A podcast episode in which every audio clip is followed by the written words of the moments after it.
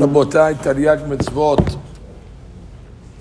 מצווה מ"ב, number 42, where we begin the laws, דיני עבד עברי, the laws of the Jewish slave, which is positive commandment, as is written in the beginning of Parashat Mishpatim, Perek Chaf Aleph, Pesukim Bet, and on.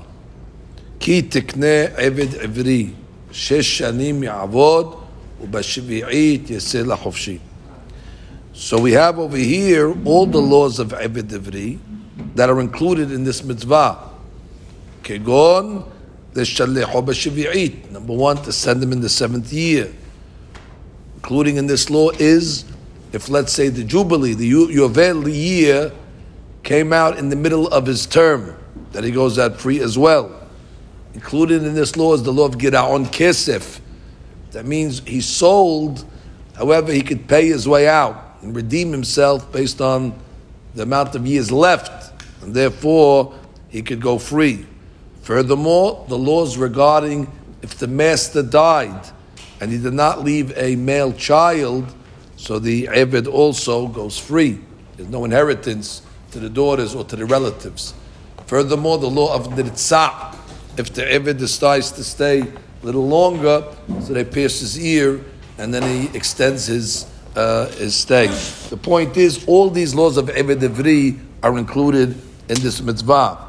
Question is, what is the shoresh? What's the root of this law that the Torah allows us to have abadim? So, not to be misunderstood, the Gemara comes along and says, "Kol kone Eved Ivri la'atzmo ki kone adon la'atzmo." When we talk about abadim in this sense, the real Eved is the master because he has to tend to the needs of the Eved and he has to give him all the benefits that he has in the food and the house. So it's not like a slave that you have in your brain where, God forbid, there's abuse and you're taking advantage of him.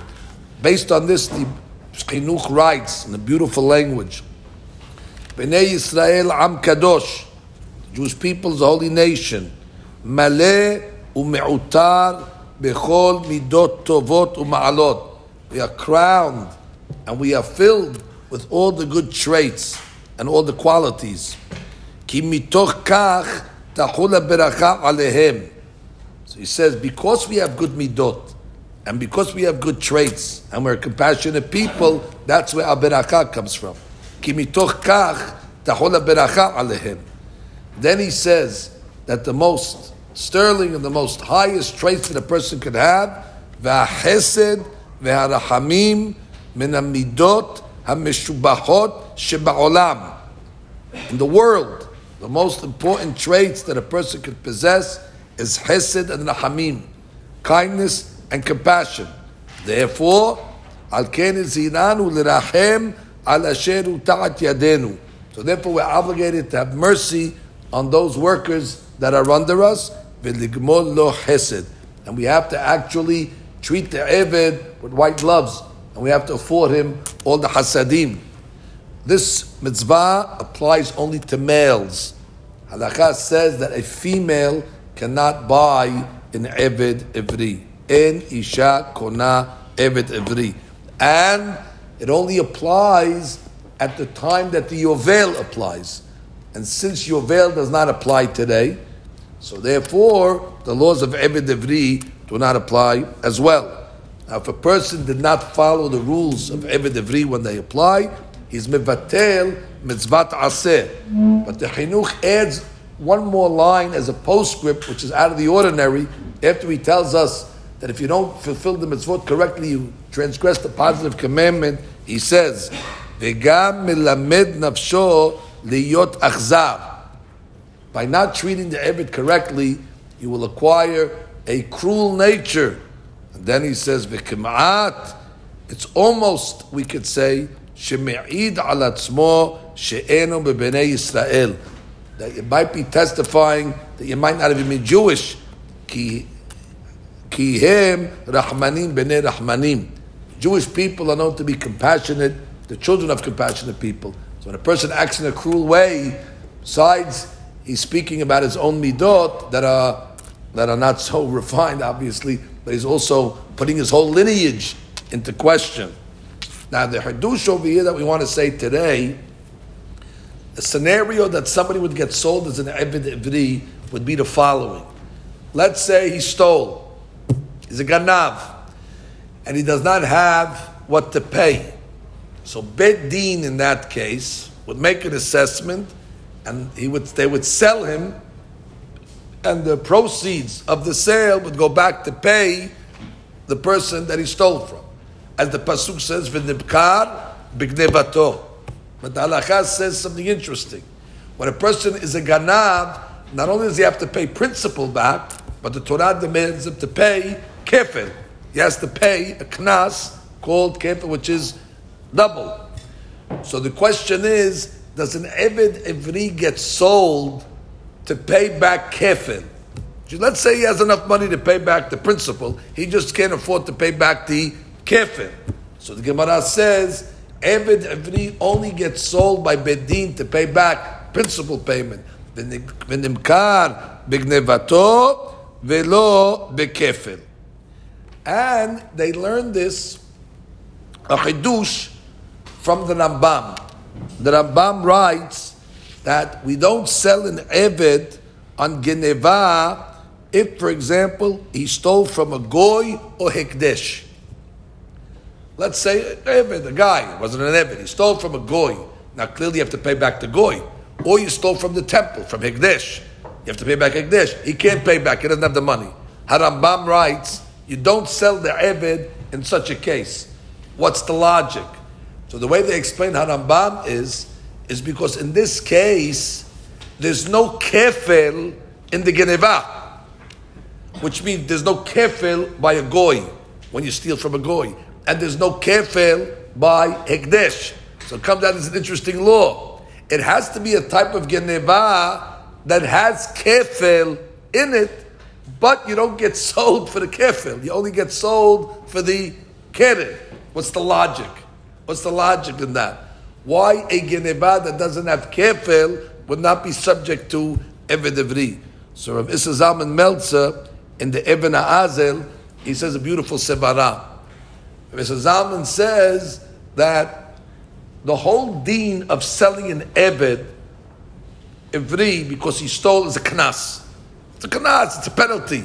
I mean, uh, we don't sell uh, uh, uh people uh, for every monetary obligation. The guy's a mazik. we don't sell uh, uh, him to pay back his debts. The guy borrowed money, he didn't pay back. We don't sell him necessarily. It's a limited case. He said the Torah put a knas on a, guy, you stole money, your, your penalty is going to be you're sold as a Eved. So he says, and we know that the penalty of kefil is also a knas. When a guy stole, he only stole 100. Why do we make him pay 200? It's a penalty. So therefore he says, it's as if when, these, when we see the Torah was interested in penalizing the guy, meaning there's a kefel, so then we'll say he's subject to the penalty of Eved.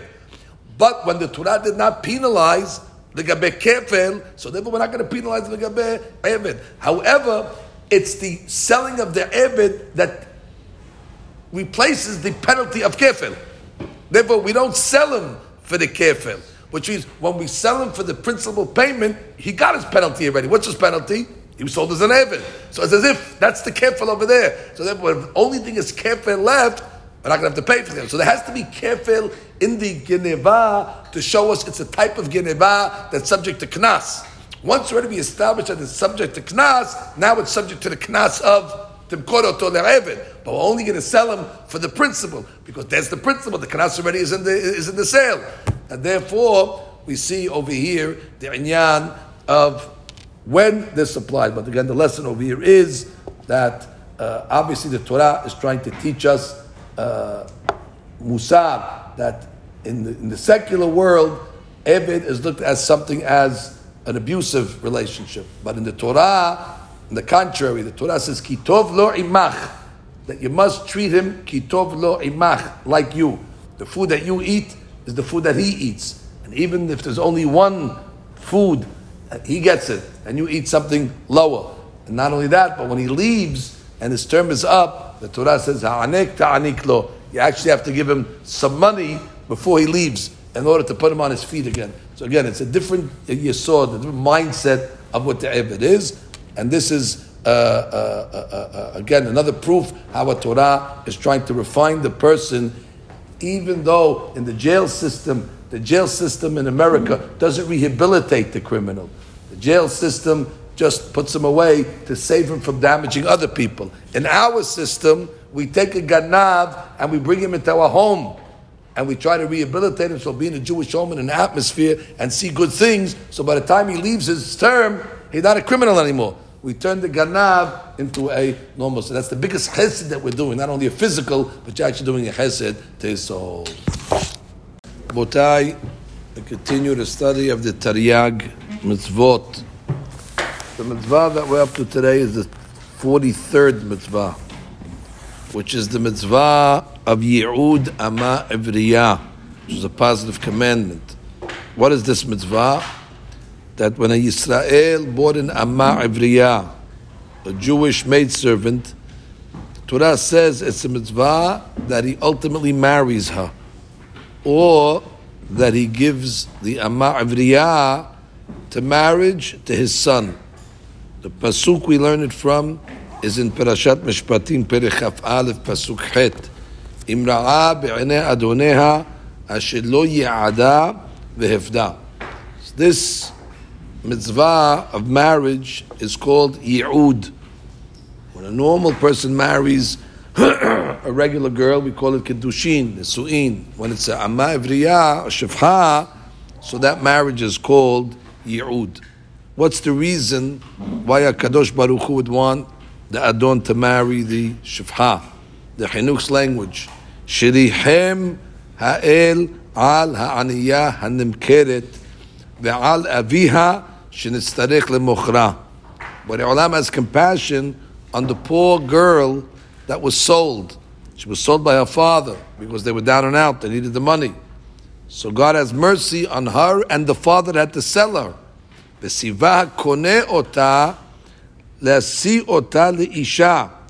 What happens when she becomes the wife? She goes from becoming a shifha, now she becomes geveret. She becomes a mistress. She becomes the ba'alat tabayit. It's an upgrade. And why does God do this? Ki el rahum vechanun hu. Because God is a God of mercy and compassion. Says the chinuch, v'gam libno yasi'enna. And even if the Adon doesn't want to marry her, give it to his child, to his boy. Ki gam ima ben adonea even with the child of the master, tismach v'tagel. She'll be happy and she'll rejoice. Again, this is the manifestation of God's kindness on His creation. This mitzvah is only noheget when we have a ma'avriyah, and that's only when the yovel is noheg. Today we don't have yovel.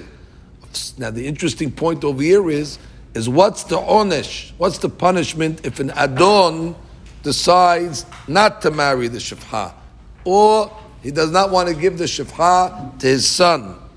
So says the chinuch that v'ha'over velo yi'ada lo kiyem mitzvah zu. That's all it is. He just didn't do the mitzvah. Abal en lachufo, you can't force him to do this mitzvah because it's optional. As he says, Hinicha haTorah hadavar birtzono. It's one of these things it's a rare type of mitzvah where the Torah is saying it's an optional mitzvah, and if you fulfill the mitzvah, he says tavo alav beracha. But if you don't fulfill it, so we can't uh, we can't punish you for anything. But he says if you do fulfill the mitzvah, that's very appropriate on the day that we finish the Masechet he says, Ubanim tovim v'kesherim re'uyim latzet mizar'am. He says that if they do fulfill the mitzvah yi'ud, he guarantees that good children will come out of them, kesherim and re'uyim, and proper. The question over here is, halachically, we know that when a person gets married to somebody, you need kesef kedushin. Aisha need bekesef.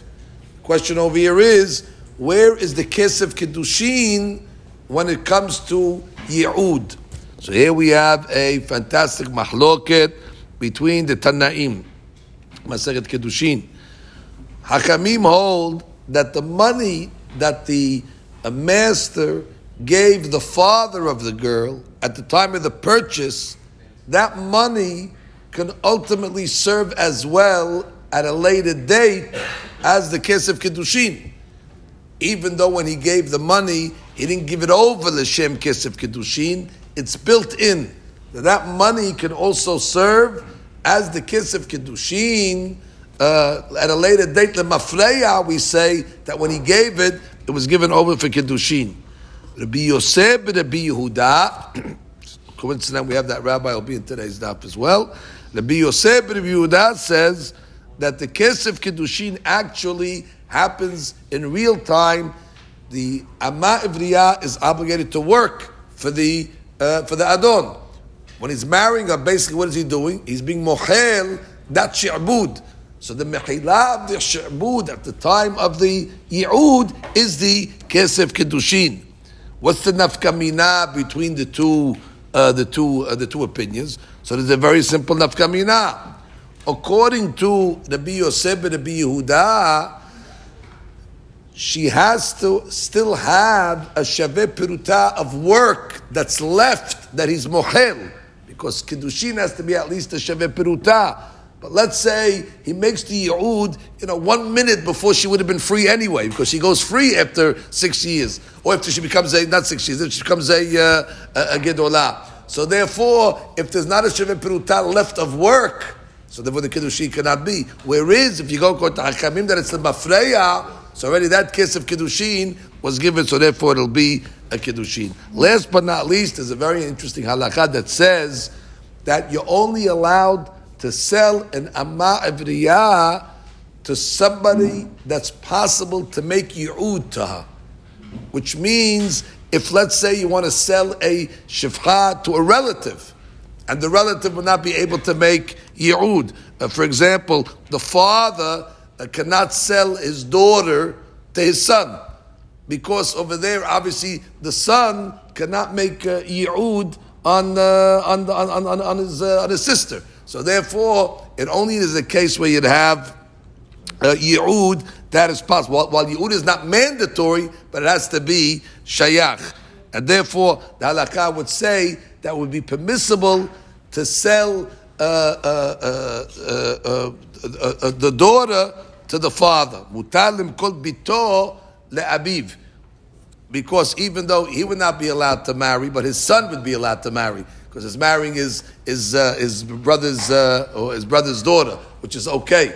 So therefore, even if the father would not be allowed to marry, if the son would be allowed to marry, so that's also considered subject to you. But again, you see, the Torah is the Torah's way is a pleasant. That the ultimate reason why the Torah wants you to do this over here, the Torah doesn't want to have a shifcha. The Torah wants the shifcha to become the geveret. Taryag mitzvot Rabotai, we've reached the 44th mitzvah.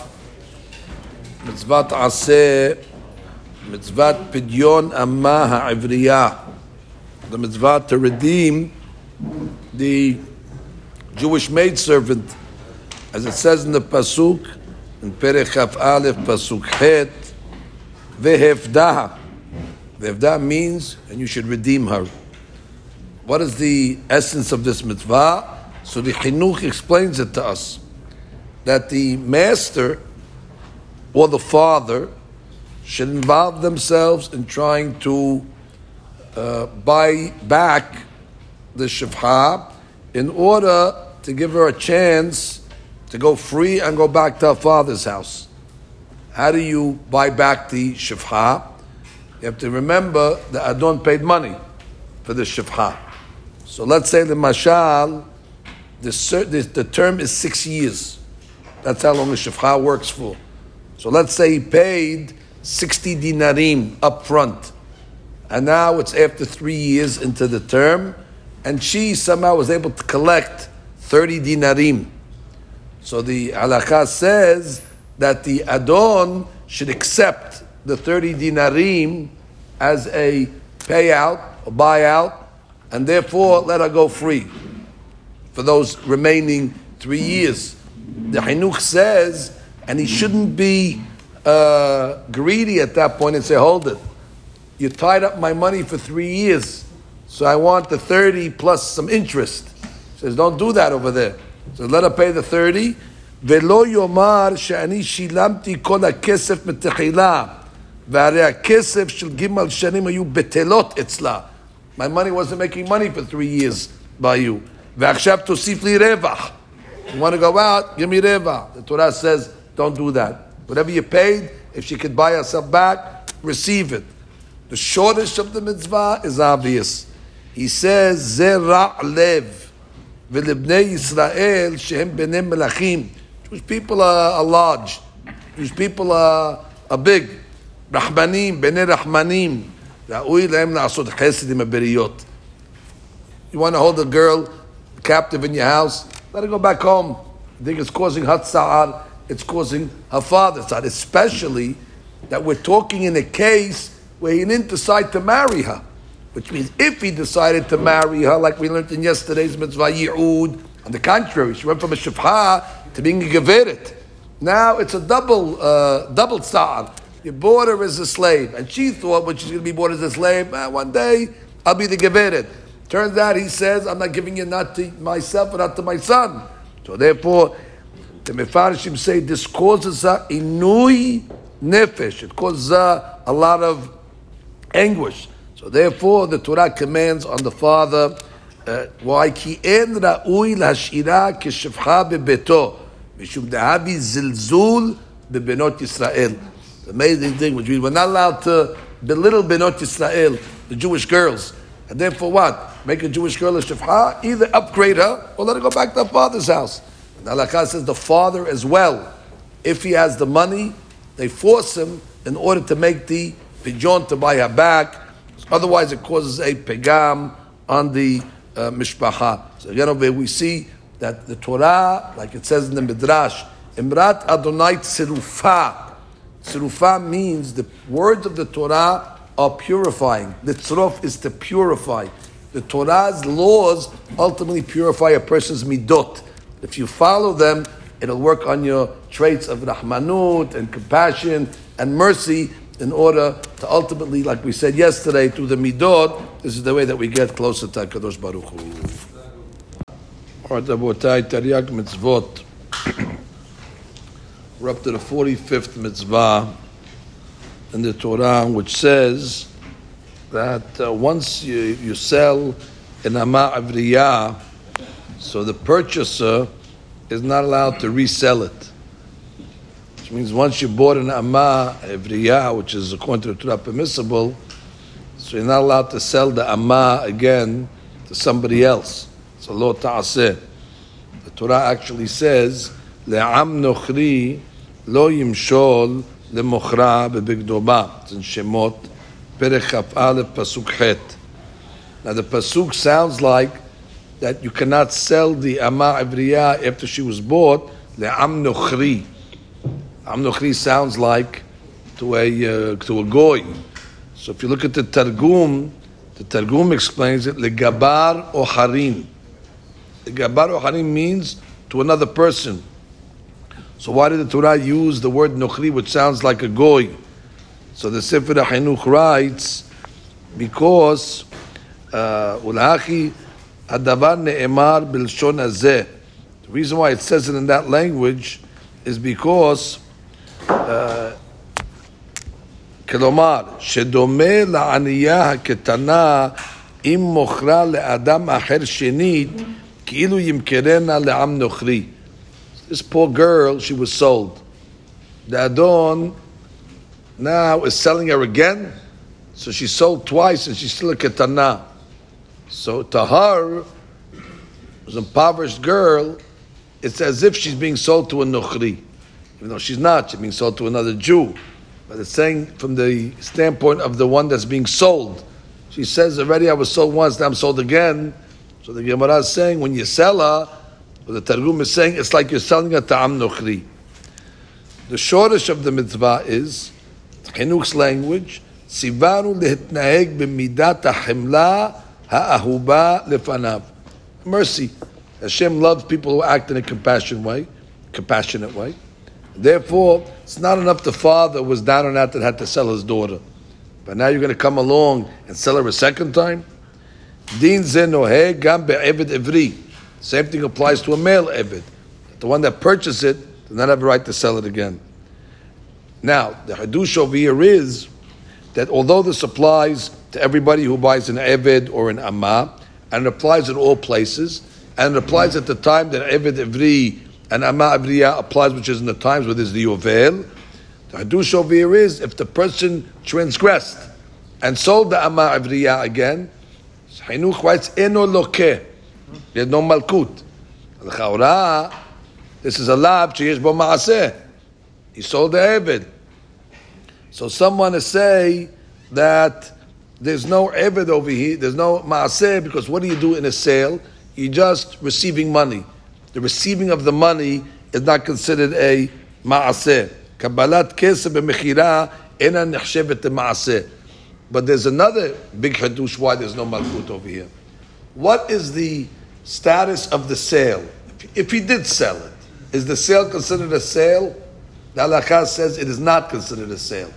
The Torah negated and nullified the sale. Or even if he gave the amma as a matana to somebody else, the Torah negated that matana. Doesn't mean negated it, which means if you went to Bet Din, Betin would say you don't own it. So what I bought it. Torah nullified the sale. All monies are exchanged back and make believe it never happened. So therefore, the Mefarshim explained, so you really never sold her. You intended to sell her, but you never actually succeeded into selling. So therefore, you only get malkut when you actually did something. Here, it's almost as if you had an intention to do something, but lo ilu ma'asab. His actions actually never came to a, uh, a fruition. So therefore, there's no malkut in such a state. Now we get to one bit of analysis that the Gemara makes regarding this mitzvah. Let's say a father sells his daughter as a amma, which we said he can. The halakha says, let's say she went free before the six-year term. She went free, and she's still a ketana. The halakha says she goes back to her father's house. The father is allowed to sell her again. Again, he's allowed to sell her again. She went free, she went back home he can sell her twice. However, the halakha says, let's say the father, who was allowed to marry off his daughter, married off the daughter, Kiddushin, he accepted Kiddushin, and that's when she got married. And then what happened? Either she got divorced or she became widowed when she was a ketana, and now comes back to her father's house. She's, he's not allowed to sell her anymore. Once already he gave her a kiddushin, that's it. He lost the rights forever to sell her. That's the deen of the Gemara. So the Gemara in Kiddushin has a interesting she'elah. What if the father didn't marry her off, but sold her as an amma ivriya, and the master made yi'ud? Remember we learned about yi'ud? That's the law where the master is able to marry the amma ivriya. And then what? The master died.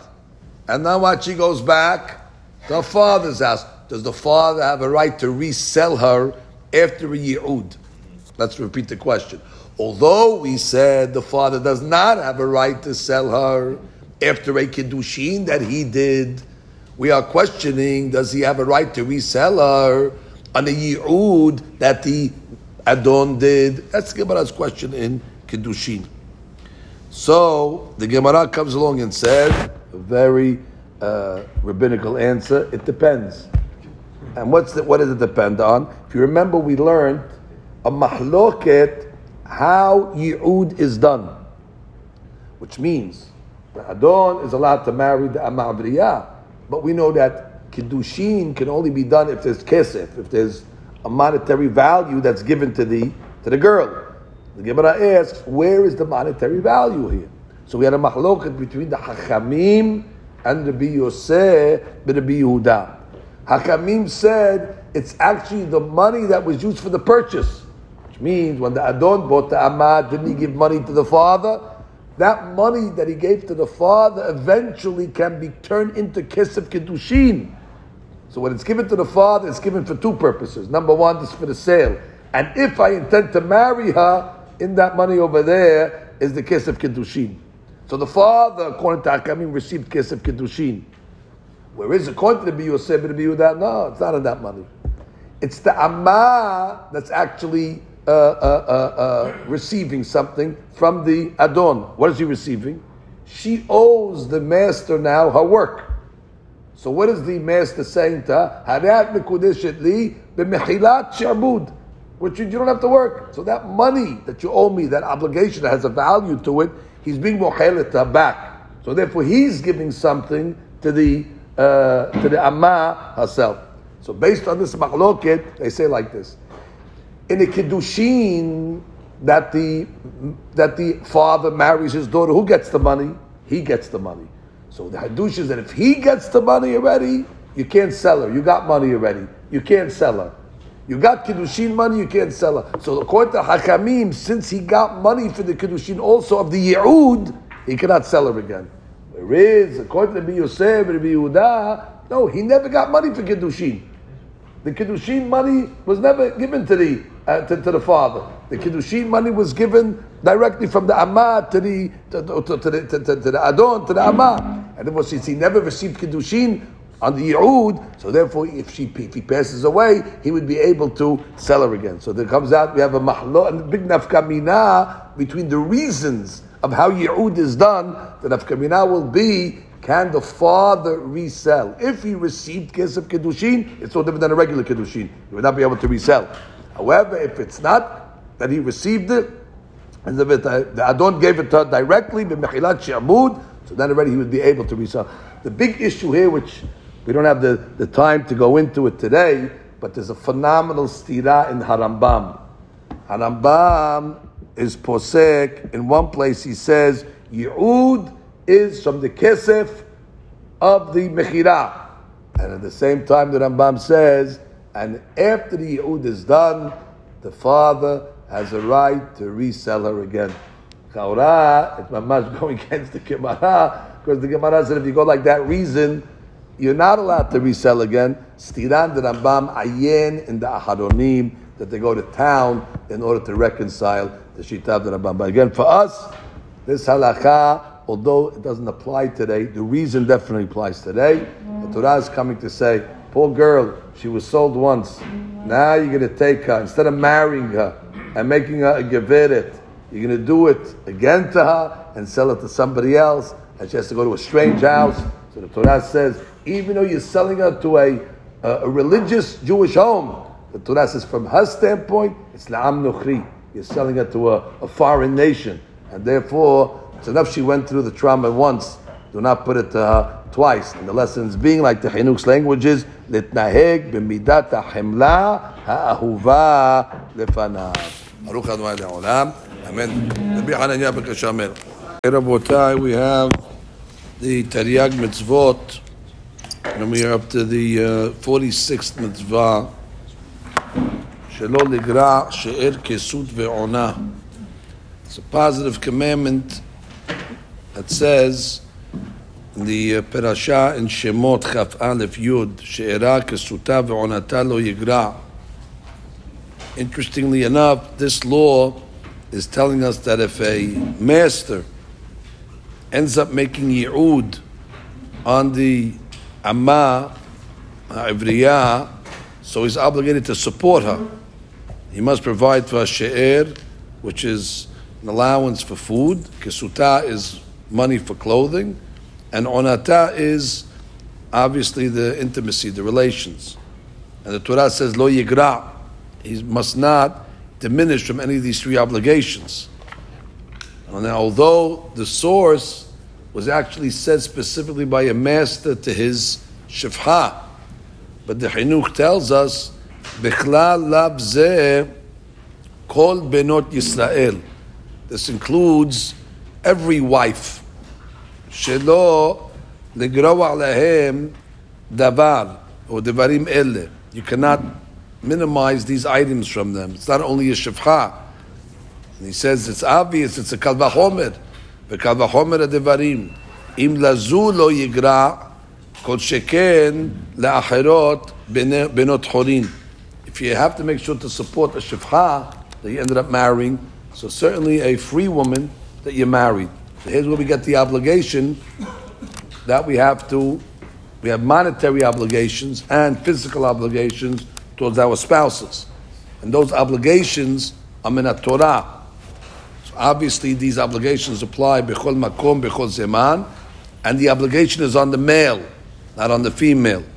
And if indeed a person minimizes one of the three willingly, uh, in order to cause her pain, we're talking about over here where, let's say, he can afford it, but his intention is to deprive her from these things. So the Chinuch says, Avar alav zeh. So you transgress this lav. However, en lokin alav. There's no malkut on it for the simple reason it's a lav she'en bo ma'aseh. The way you transgress this isur is by not doing anything, by not giving her money, and therefore that's being passive. So therefore, this lo ta'aseh is not punishable by malkut. Now, regarding uh, the halachot, a uh, man, let's say, uh, who doesn't pay his wife an allowance or a salary, the lady is able to take his wife, lady to husband, to Bet Din. And Bet Din will force him to make these obligations, or will force him to divorce his wife. And here we have the big mahloket in the Gemara between Shemuel and Rav. When you have a, let's say, recalcitrant husband that doesn't want to give his wife she'ira kesuta and he has. He has the money, but doesn't want. So Shemuel says, Kofin oto lefarnes. Shemuel says you force him to mefarnes. You go into his assets and you force the guy to give the money. And the Rav comes along and says, Kofin oto legaresh. When he doesn't want to pay, can't live with such a guy. The Gemara says, a sevara, if she wants a divorce, of course, you force him to give the divorce. The sevara of Rav is, en adam dar benahash bichvifa achat. You can't let a lady live with a snake in the same in the same hole, in the same basket, which means he's using the money as leverage now. So today the betin forced him to pay. What's going to happen tomorrow? They're not going to pay again. So she can't live like that, where one day she's going to get support, one day she's not going to get support. So Rav says, Kofin legaresh, even though he has the money, doesn't matter. But you see that he's using the money as leverage. So therefore he says you cannot force a lady to live with a snake. The question over here is, let's say the man doesn't have the money. Azim Miskin, he lost his job, he doesn't have the ability to support, and his wife is saying, okay, listen, I have no claims against him, and I want a divorce. I can't live like this without support. So here we have a big amongst the Aharonim. Someone has said that even according to Rav in this case, you're not going to force divorce because enlo, miskin. Rav will say you only force a divorce when when he has and he doesn't.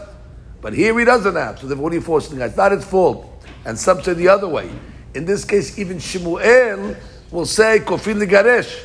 Why? Because in the other case, Shemuel said kofin lefarnes because he has. But if he doesn't have, says what should that lady do? Let, let, let her suffer because she doesn't have. So therefore, there's two ways of looking it. Of course, it doesn't only apply to she'era and kesuta. If a husband deprives his wife from onata, also uh, that, that would be a claim and kofin legaresh because again, that's one of her conjugal rights. That's a right of the lady. Of course, the Gemara discusses what is considered the conjugal rights. It depends how uh, his business is, depending on how often he's home and how much time he spends away from the house. That's where the rabbis establish uh, what his rights are. Now, of course, a lady has every right to be mochel on all these things.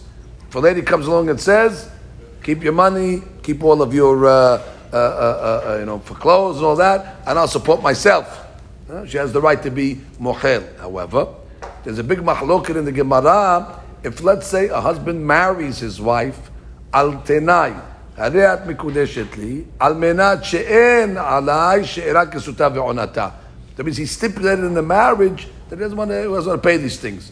So there's a big machloket in the Gemara between the Bimeir and the Yehuda. The Bimeir says the condition is not a condition because you matne al mashikatu b'Torah. The Torah says you have to pay shira kesuta v'onata. You have no right to come along now and make a condition on something that Torah mandates you. So therefore your, your Torah is batel. Whereas the Bi Yehuda comes along and says that it's true. I agree with this rule of matne al mashikatu, but not on monetary obligations. And since this is a monetary obligation, you're able to say that I'll marry you, but I'm not paying, and she can accept. That's the machloket on that. But everybody agrees that a lady could come along and say, I'm mochet, that's not matneh much Torah. She has the right to say, I, uh, I, I, don't accept it. The reason is different because over there by the Tanai, the whole Tanai is the marriage is based on that. He was mivatelit. When she says mocher, the next day she can say, I'm not mocher, I want it back. I think when you made the condition, my kiddushin is, is talui on, on, on negating the she'erak sutav onata, so then already it's considered matnei amash Torah. Lesson being over here that if the Torah is telling us that you have to support even a shifcha that you made yi'ud on, so kalba you have to uh, uh, uh, support your wives. Do not make a mistake. That has nothing to do with the ketubah. People think, oh, the ketubah is what obligates us. No, the ketubah is a rabbinical uh, uh, obligation on top of she'ira kesuta ve'onata, that God forbid if the marriage dissolves, so then there's certain monetary obligations. But even if you didn't sign the ketubah, people think, oh, the ketubah is mandating you she'ira kesuta. No, the Torah mandates she'ira kesuta ve'onata. And the ketubah is something above and beyond. So a person has to know charity begins at home. Many people, they give a lot of tzedakah all over the world and all over to different places. So when it comes to their wives, they come along and they hold back money. This is a mitzvah de oraita. Every time a person gives his wife money, every time his wife takes money for clothes, begadim, obviously modest clothes, Obviously, the husband is fulfilling a mitzvah. So we cannot only uh, look at this as just as a social item. This is actually a mitzvah from the Torah. Mitzvot. So we're up to the 47th mitzvah. Mitzvat bedin laharog behenek mehuyav.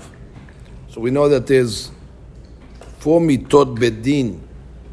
The Sefer HaChinuch actually counts each one as a separate mitzvah ta'aseh. So there's a mitzvah on bedin, in today's case, to uh, execute somebody that commits an averah that's punishable by henik. Henik is strangulation. The source pasuk is in Perechaf Aleph pasuk Yud Bet in Shemot, Makeh ish vamet mot yumat. So the uh, Gemara Sanhedrin says anytime it says mot yumat, כל מיתה האמורה setam ena אין האלה So therefore, the fact that it says mot yumat, so we learn that it is mitat chenek. Now, obviously, uh, there's a reason why the Torah gives death penalties to certain averot. HaChinuch explains it. Mishpat, if there was no fear of punishment or justice, Yahargu b'nei adam ze So people would just kill each other. There would be uh, in a lawlessness. Al ken siva el baruchu lehamita rotzayach. Therefore, if somebody murders, he's put to death. Now, that's the logic. The logic is you need justice in order to deter people from making averot. Besides the fact that it's a kapara for the sin, on a simple level, it's a deterrent against major crimes. Now, there's six averot that are listed that are punishable by mitat chenek. The six averot is eshet ish, somebody goes with a married lady, genevat nefesh, where we learned kidnapping, lo tignob, uh, hakaat abaim, somebody that hits his mother or father and causes a makah, zaken mamre, the Tamil Hakam that rebels in the halakha against the Sanhedrin, somebody that prophesizes in the name of Avodah Zarah, and a regular Navi Sheker.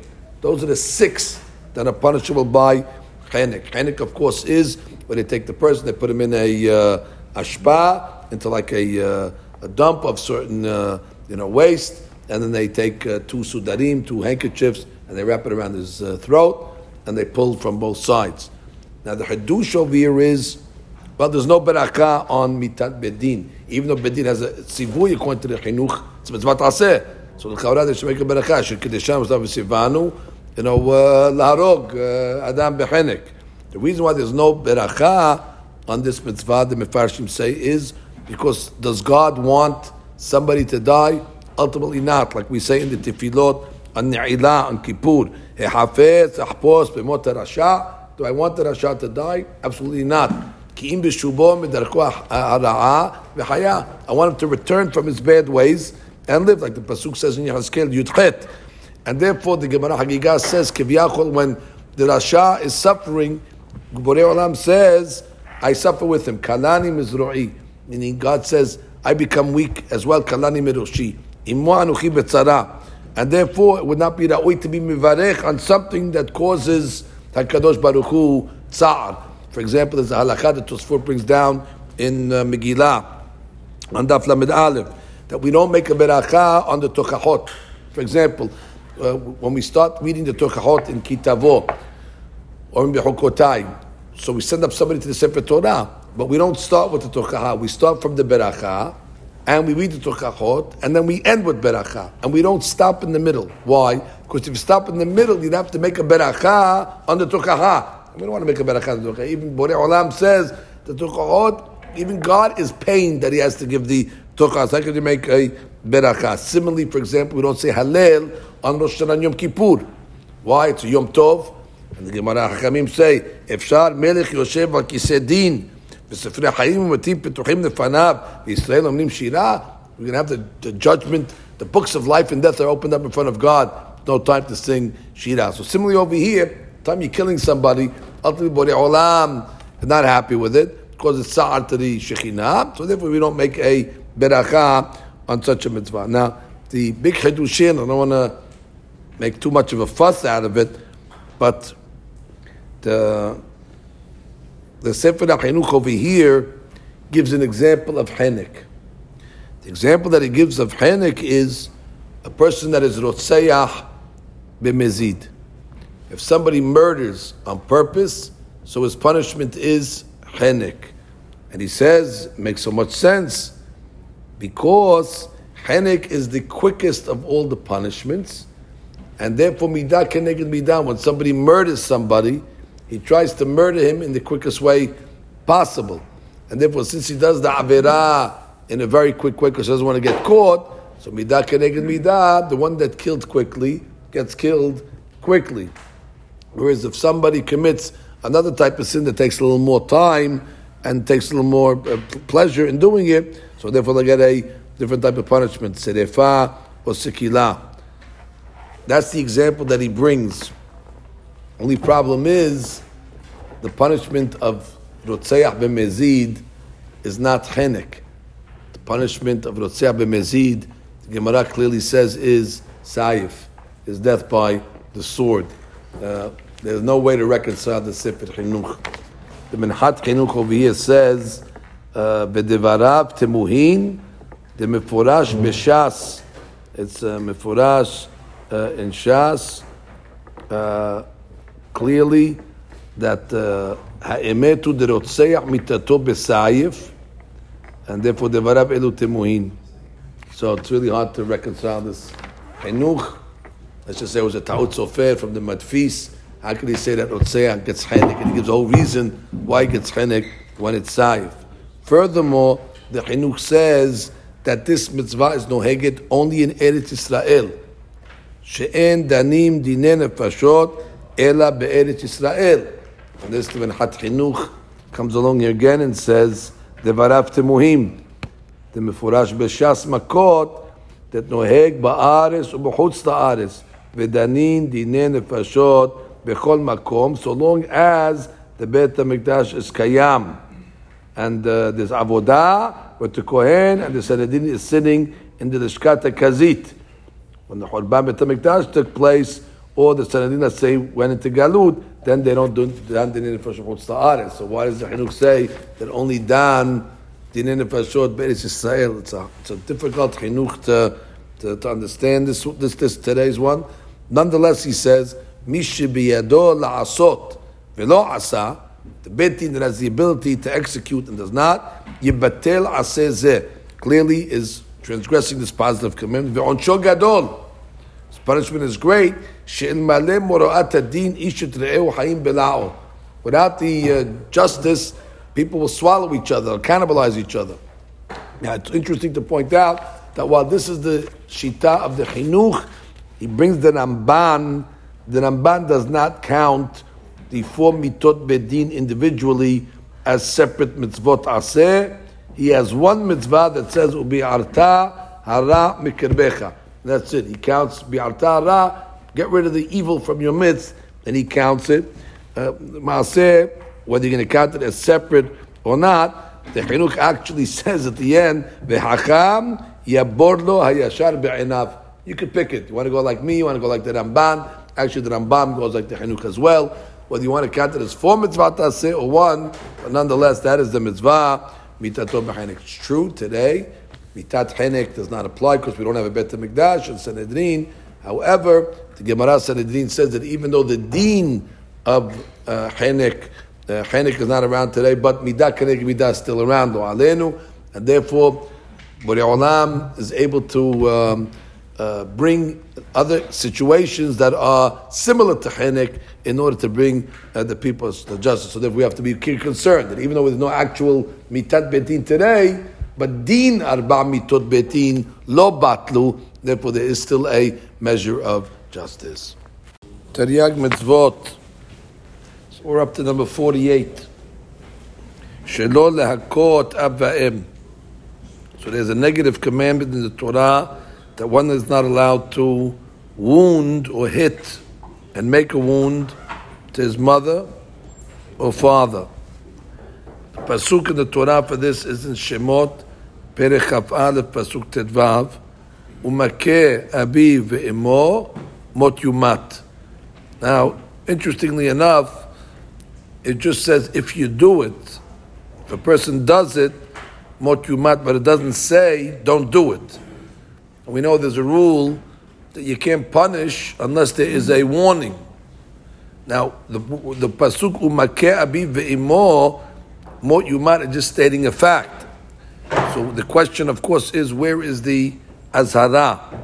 So the azhara for this is actually in a different pasuk that talks about betin has an obligation to give somebody that transgressed the sin that's obligated malkut. He has to give him 39 lashes. So the pasuk says, Arba'im yakenu lo yosif. We're not allowed to add an extra lash. And if somebody adds an extra lash, is going to be hayav. So the Achamim say, well, if you can't uh, hit somebody that's guilty an extra lash, so certainly you can't hit your father. So it's included, or mothers, and that's included in the Azhara of Arba'im Yakenu Lo Yosif. This is only talking about where the wound let blood. Then, of course, the person is going to be hayav. Regarding uh, the punishment, the punishment is mot yumat, as we learned in yesterday's mitzvah, stam mot yumat is mitat chenek, so a strangulation. Similar case, if a person hits his friend and he causes him to bleed, there's no death penalty on that. The penalty is mammon. He pays reparation. When it comes to a parent, because obviously the parents brought him to the world, and therefore you owe him hakarat there's a much higher obligation, so there is a death penalty. This applies in all places, all times, male and female alike. And uh, the uh, halakha says that somebody might argue, we understand that if a person hits his mother, so everybody knows who the mother is. There was witnesses to prove who the mother is. However, maybe you could argue, how can you kill somebody for killing his father? How do you really know who the father is? So from here the Gemara learns a famous rule that from here we see that we kill a person based on hazakah.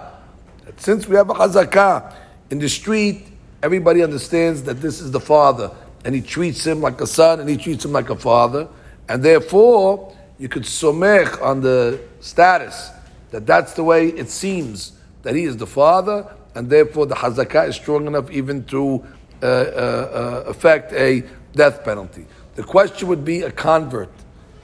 What about if a ger converts? we have a law that says ger shenit kayer dame.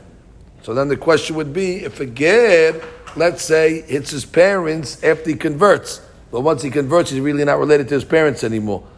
And therefore, the halacha says that minat Torah would not get a death penalty. It's like hitting a stranger. However, it's a sumid rabbanan. Why is it a sumid rabbanan?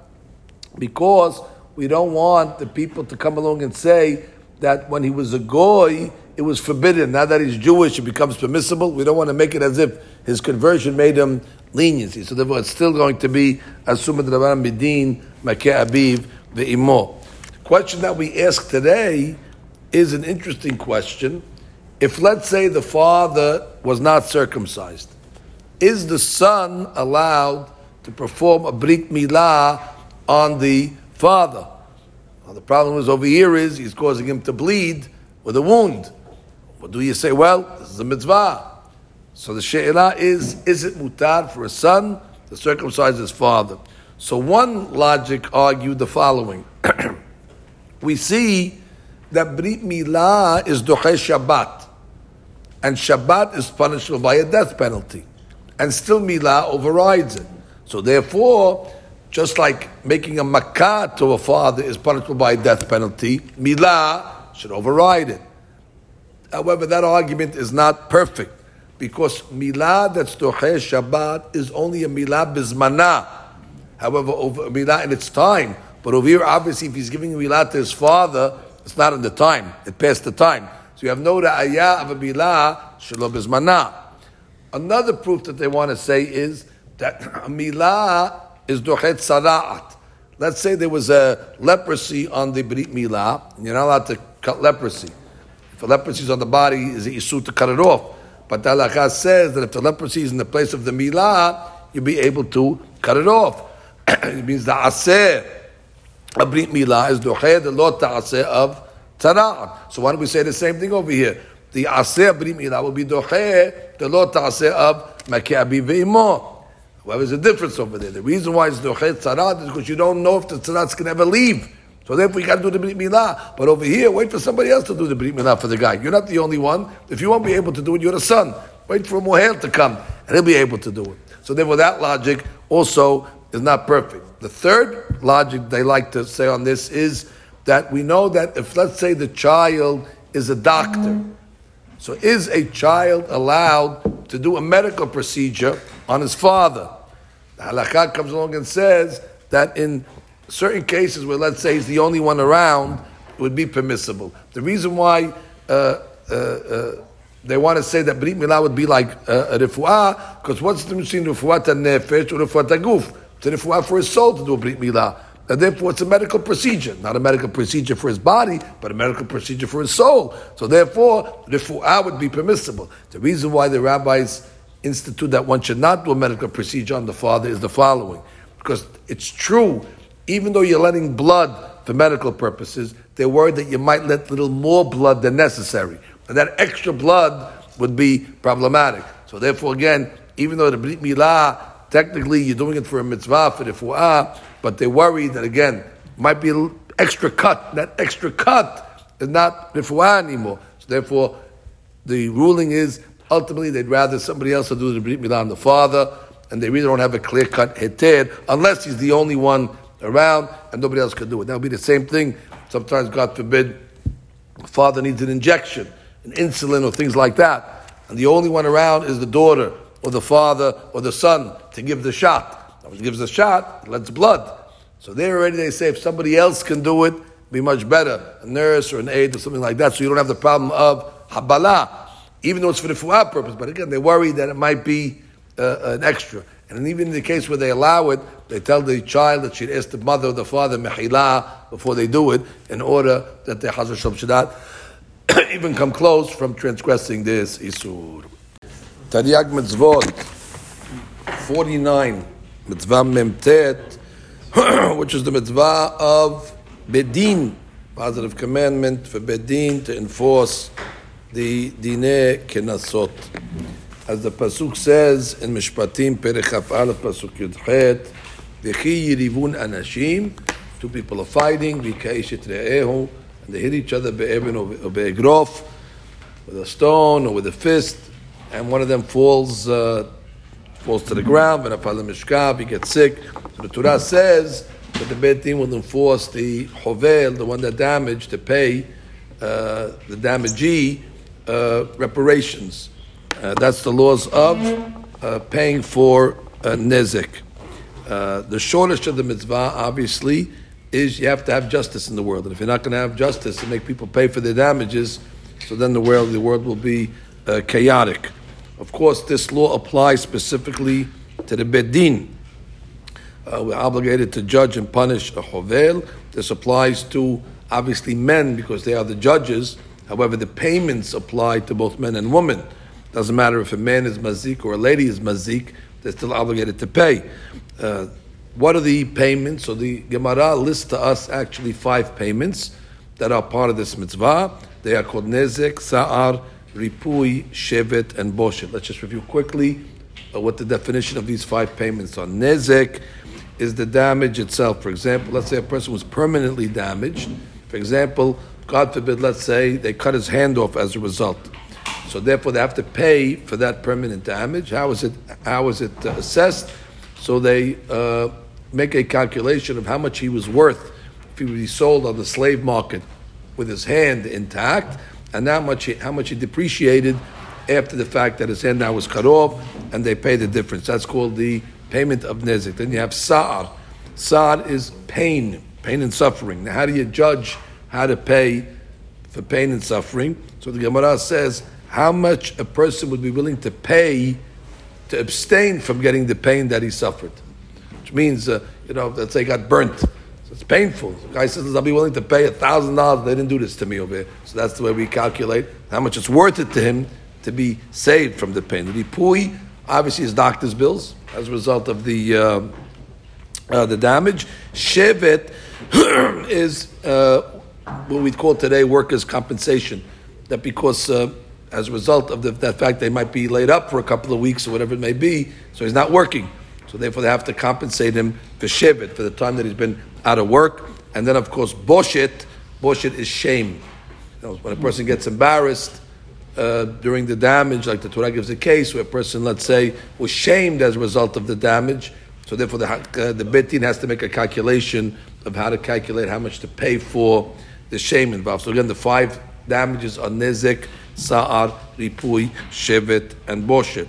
Now, uh, even though a person, we have a general rule in the Gemara Baba Kama, which is a very important rule, Adam Mu'ad Le'olam. A person is always responsible for his action. A person cannot say, well, I didn't see, I didn't notice, it was a mistake, it was an accident.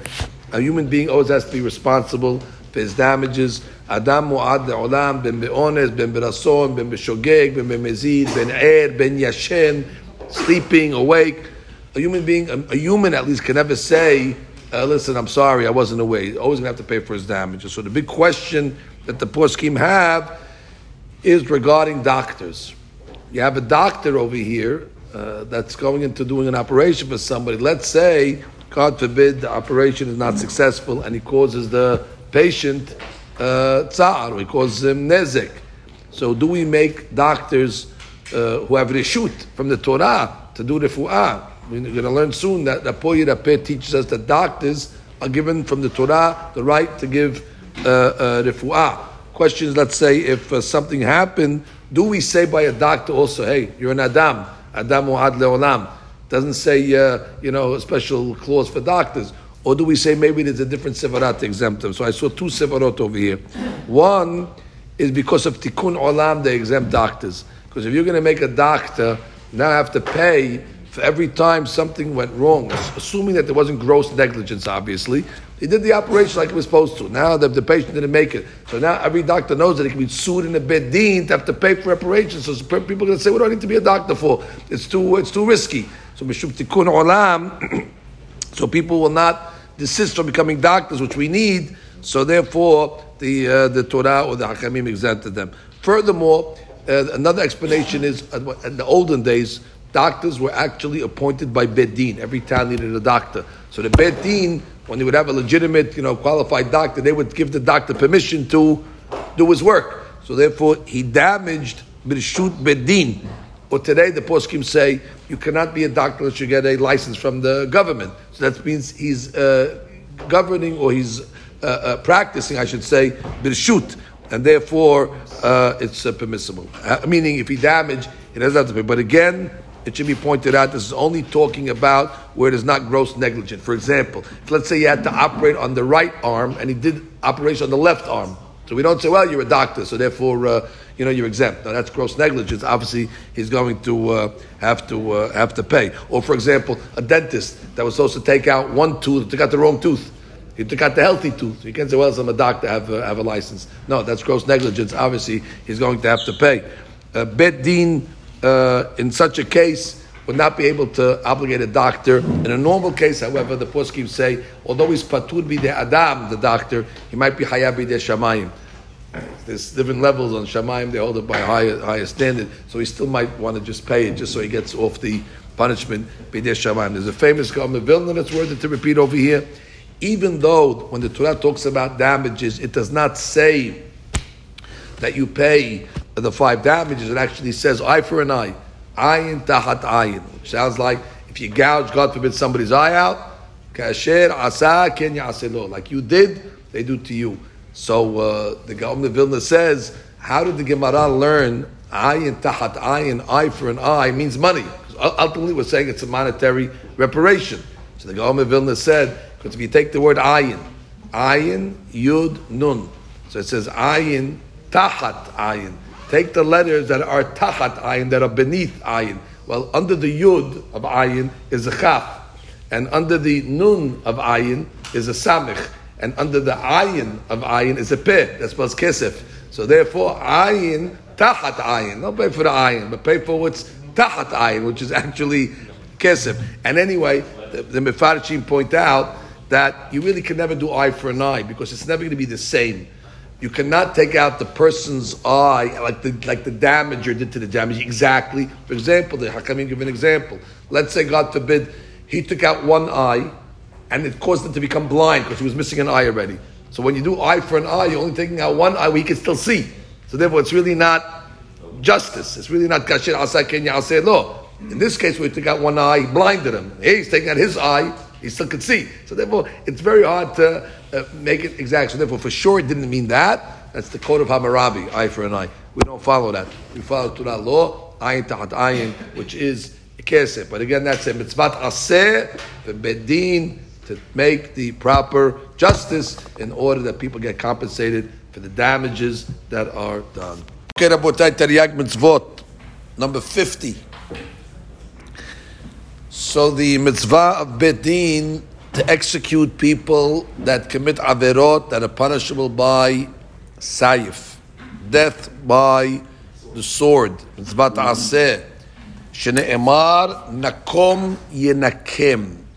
So the nakom yenakem, the revenge that the Torah is talking about there, in Shemot Kaf Aleph Chat, the Gemara learns in Sanhedrin, is referring to mitat saif, which actually is a um, it's an easier death than sikilan serefa.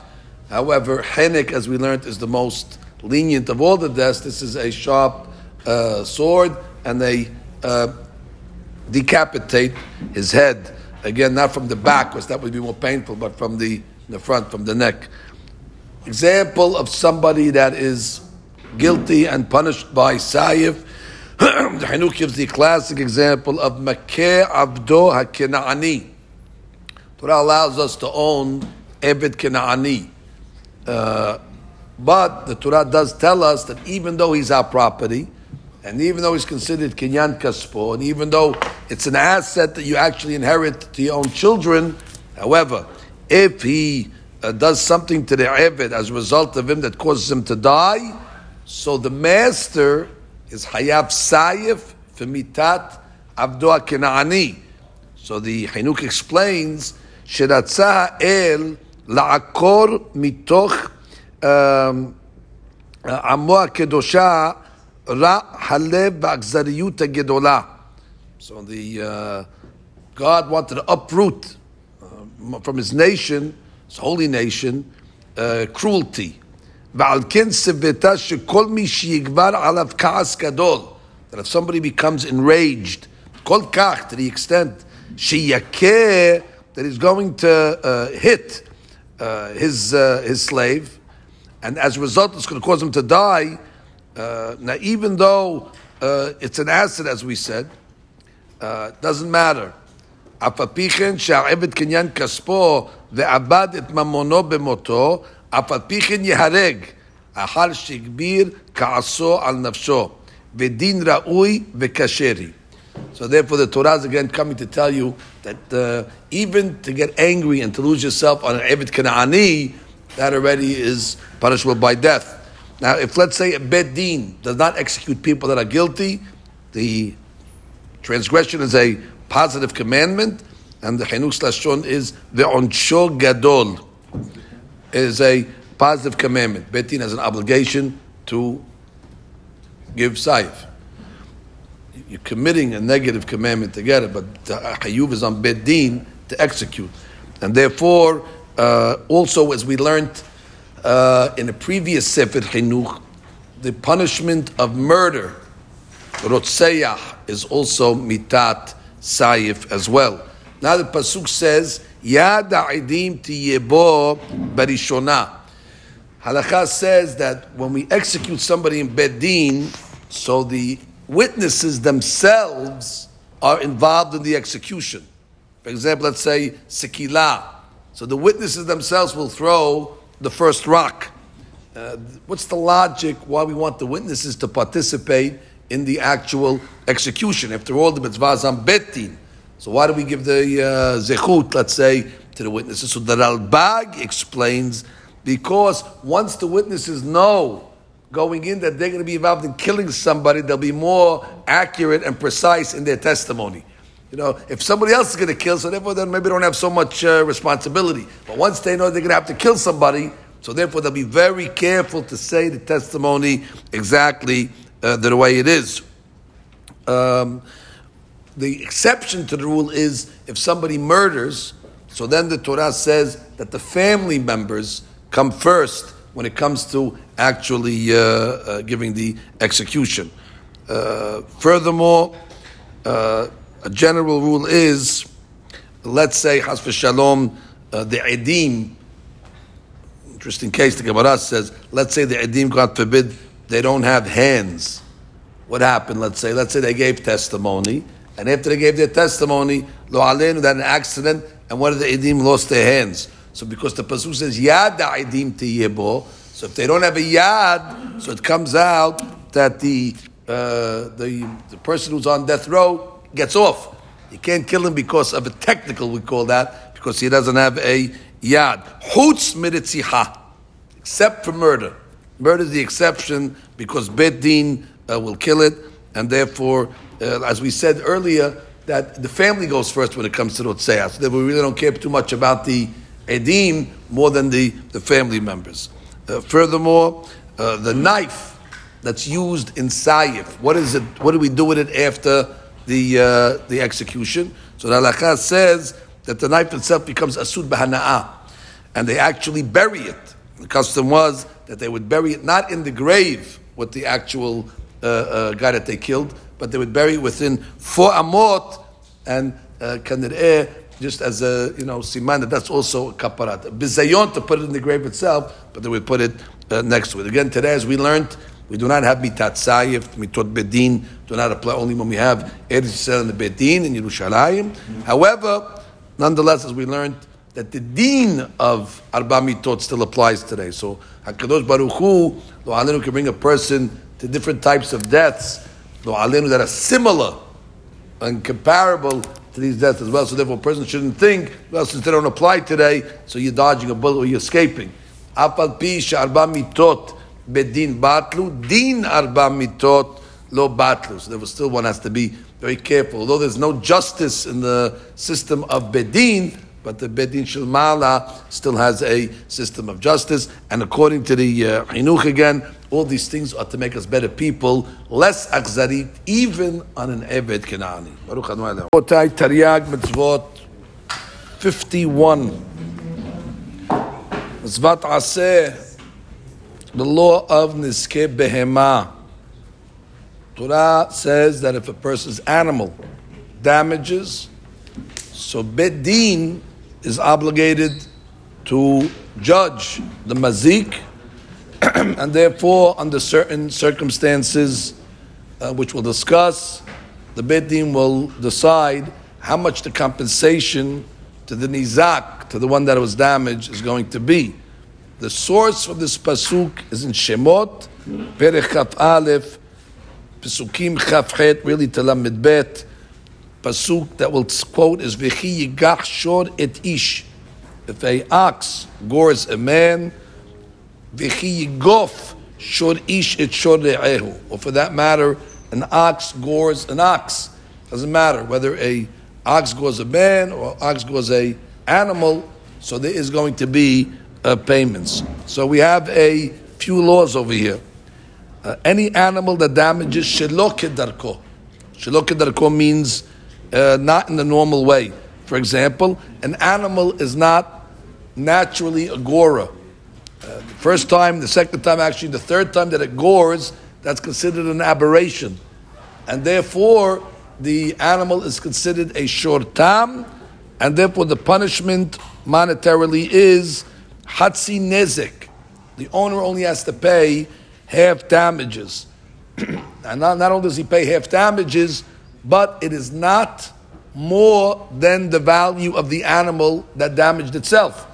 Which means, let's say the half damages comes out to thousand dollars, but the animal itself is only five hundred bucks. Uh, just uh, give him the animal. That's it. You don't have to pay more hatzi than the uh, goof of the animal that damaged itself. Now, when an animal damages shalok darko, after three times, on three consecutive days, or I should say three days, and there was a warning uh, in Bet Din, then the animal turns into a mu'ad. Mu'ad now becomes, uh, that's his regularity to damage, and now the rules are different. Mu'ad zik, the owners are obligated to pay full value of the damage, even from assets outside of the animal itself. An animal that killed a human, bikavana, so the law is Bet Din must stone that animal. Uh, it's a dangerous animal, obviously. The animal is put to death. Furthermore, if you have an animal that is a uh, mu'ad and killed a person, the owners have to make a compensation and compensate the yorshim of the dead person in order to relieve themselves from a punishment bidei shamayim. Uh, furthermore, uh, when it comes to damaging, a person is obligated uh, in the damages of his animal, whether it damaged in the reshut of the one that got damaged or in the public domain. However, if the damages took place in his property, which means the animal came into his property and he damaged him, he's patur because he could tell him what you doing in my property. You shouldn't have been there in the first place. Furthermore, the um, the laws over here are dependent on did the owners watch their animal or not. the halakha says that a short mu'ad, that's a wild animal, so the law is as long as the owners made some sort of protection to the animal, that's called shemira pechuta, whatever the Gemara defines it, in the sixth Perek over there in Baba Kama. But nonetheless, if the animal was watched, even a small watching, Shimira Pehuta, minimal watching, the owner is patur. However, when it comes to a uh, this ketam, then he's only patur if it was a shemira me'ula, it was a, a, a big uh, shemira. Furthermore, this mitzvah only applies when there's judges. It's a law on the judges, actually. They have to be judges that are simuchim. We don't have simichat today. We don't have Bet Din, so therefore they cannot enforce this payment. However, payment itself applies to men and women. The law is on the Bet Din to enforce it. But again, the ones that have to pay it would be men and women. The two ways to look at this law: why the Torah obligates uh, an owner of an animal to pay for the damages of his animal. Some say it just comes from the fact that you didn't watch the animal, and therefore you're responsible for your animal, and therefore it all depends on shemira or not shemira, and therefore you didn't make a shemira, you're guilty. And If you made a shemira, you're off the hook. It's all about just protecting your items. And some want to say that the person's assets are actually an extension of the person itself. And therefore, just like you're obligated on your own actions, you're obligated on the actions of your animal. Uh, uh, that's. Uh, a different way of looking at it, that it's a niskem mamon is like niskeh gufo. And some want to say uh, a little more uh, uh, uh, way of saying it, that really the animal is obligated to pay. You can't have an animal to pay. So therefore, who has to compensate the owners? You go to the animal, animal's going to pay. So the owner of the animal has to take on the responsibility of his animal uh, as well. That's brought down in the Sefer uh, Sidi De'esh where he comes along and says, ייתכן כי ביסוד הדבר חיוב תשלום הנזק מוטל כביכול על הבהמה, which is חידוש, שנעשית משועבדת בגופה there's a chayuv on the animal to pay the damages that it did.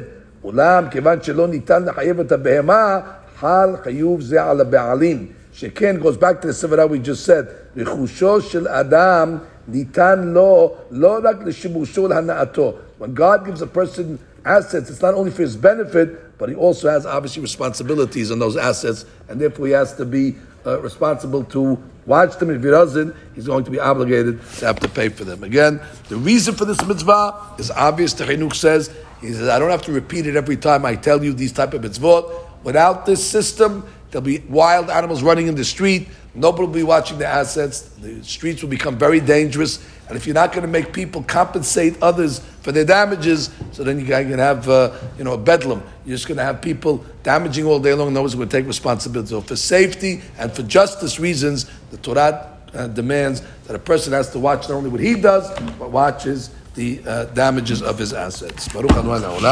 Amen. we continue the Taryag mitzvot, and we're up to today, the 52nd mitzvah, Shelo le'echol shor haniskal. So the Torah is over here talking about a case where an ox gored and killed somebody, killed a man. So the law is over here that the shor needs to be stoned to death. So the law says that once the Bet Din rules that the shor is hayab mita, so even if they slaughter it subsequently properly, once already Bet Din was posek that the shor should be niskal, immediately the basar becomes asur. Shne'emar velo ye'achel et besaro. That's in Shemot Chaf Aleph Chaf.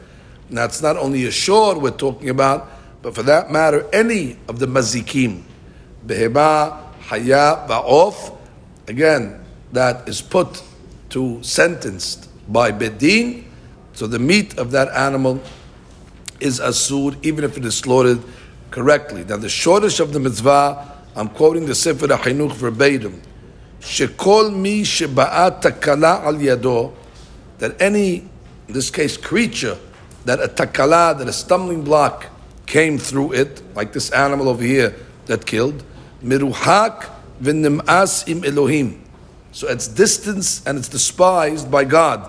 V'im anashim. V'afilu shogeg. And even if a uh, mistake or an accident happened b'shogeg, kemo ha'behema.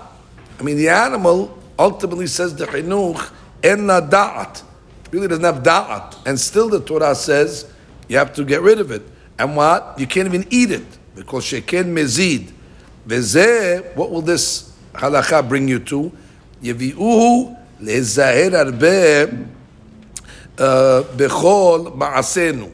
It'll cause us to be a little more careful in our deeds. Ad shelo netzet takala mitahat yadenu le'olam. So basically, this halakha tries to teach you that if God distanced this animal so much so, you can't even eat it, even after you slaughtered it, so what's the difference? It's dead. Might as well eat it. No, keep this away. So that'll make you think twice and actually be a little more careful and responsible for your actions. This obviously this halakha applies. This is a lot ta'aseh. Zecharim and nikebot. Then both male and female are forbidden to eat from this animal. Uh, this applies obviously in Eretz Israel only, the time of Bet Din, when they used to make psak halakha on Shor and Niskal.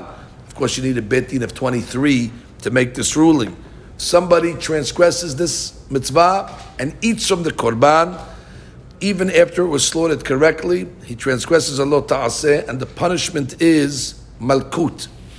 And now the she'elah that the Bach asks in the she'elot uchuvot is the following.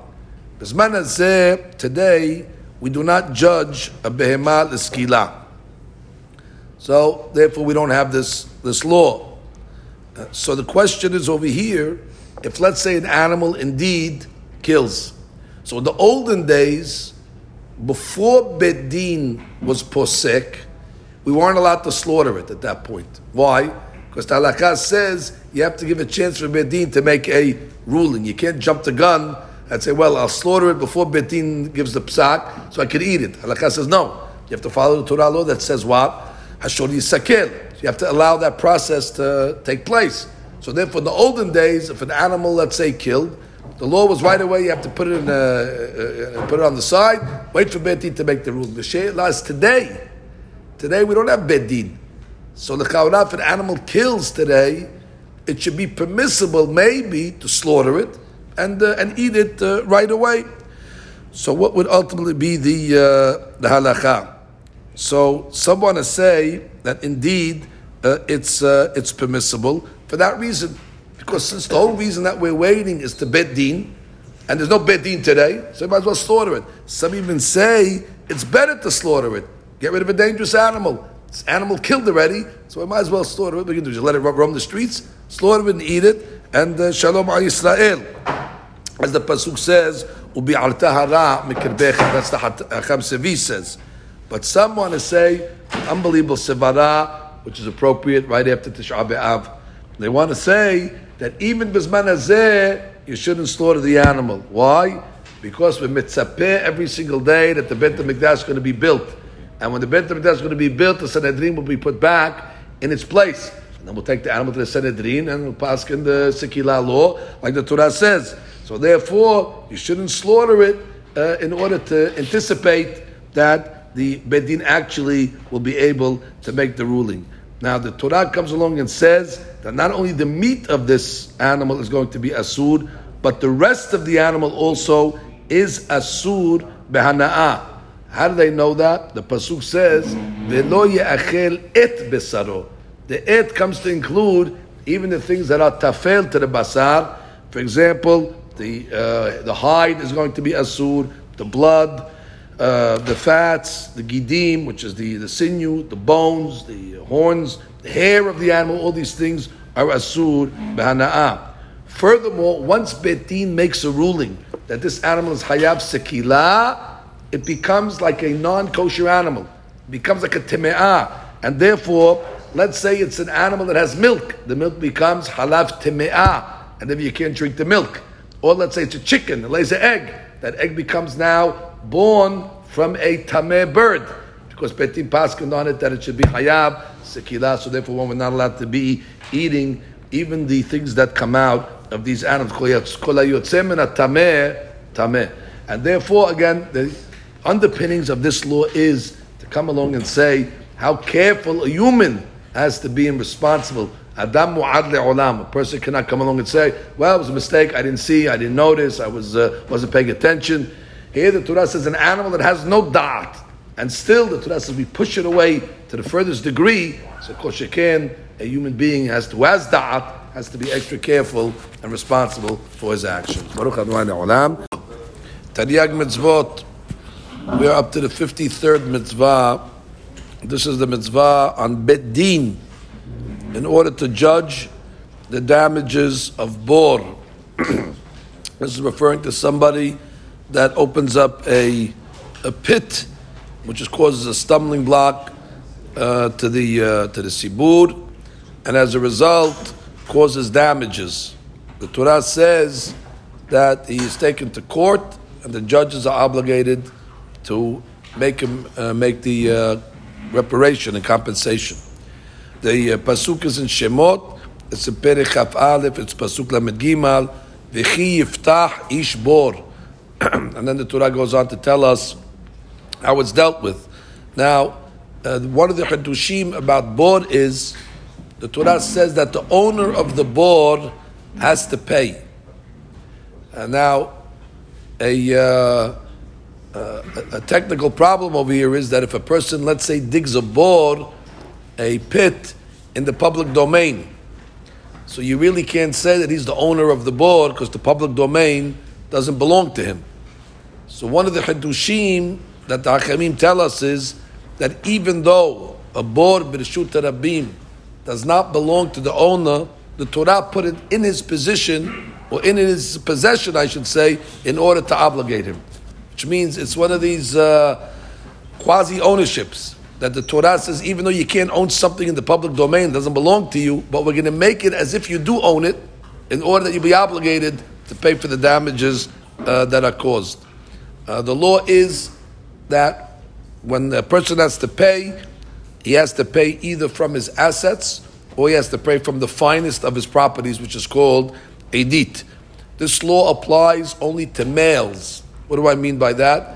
Because it only is enforced by Bet Din, and Bet Din obviously is males and not females. However, the uh, payment for damages does not applies to everybody; it applies to both male and female. Furthermore, the law says that the obligation to pay damages is only for shor velo adam, hamor velo kelim, only for the damages of an animal that falls in, and not a person that falls in. Now, why would a person not be obligated to pay if a human falls in? He put a stumbling block in the public domain. And the Gemara says, because humans have to be aware of where they're walking. Adam mu'ad le'olam, and the person should watch himself while he's walking on the street. For that matter, if let's say vessels, kelim, fell into the bor, the owner of the bor is patur to pay for vessels. Why? Because vessels don't walk by themselves. Vessels usually are carried by a person. So again, the person that was carrying the vessels should have watched where he was going. So therefore, there is no obligation in such a case. And of course, the Gemara makes a difference between the size of the bor. If the bor is 10 tefachim deep, then he's obligated uh, if the animal dies, because that's already a size the Gemara uh, ascertains that can kill an animal. If it's 9 tefachim, which is one tefach less, the Gemara says that bor is not uh, capable of killing, but it's capable of damaging. So we have to measure also the size of the bor. Finally, the halakha does give dispensation that sometimes it's permissible to put a stumbling block into the Reshut Rabim, uh, and he has the permission. For example, a person is allowed to have his drain pipe uh, from his roof, take the waste, the waters, and the waters will flow into the public domain. Otherwise, he's going to have flooding in his house. So the halakha does allow for the drainage to go into the public domain. Furthermore, uh, if a person is building his house, the uh, halakha did allow to temporarily put, let's say, the building uh, bricks or the, the wood or the different materials temporarily in the public domain on the side in order that he could build. Uh, in those cases, however, the halakha does say that although he's allowed to put it there, but if somebody gets damaged, he's going to have to pay. Whereas there are certain cases where not only do we allow him to put it there, but if somebody gets damages, the owner is exempt. And that's the case the Sefer HaChinuch brings down. the HaChinuch says that uh, people, when they build their homes, they need, they need to build foundations to their homes. And uh, they would build a foundation around the house, and that foundation might go into the Shut Rabim a little. So he says, uh, Yesodot lechotlehem. Those that are building Yesodot. Patur. Why are they going to be Patur?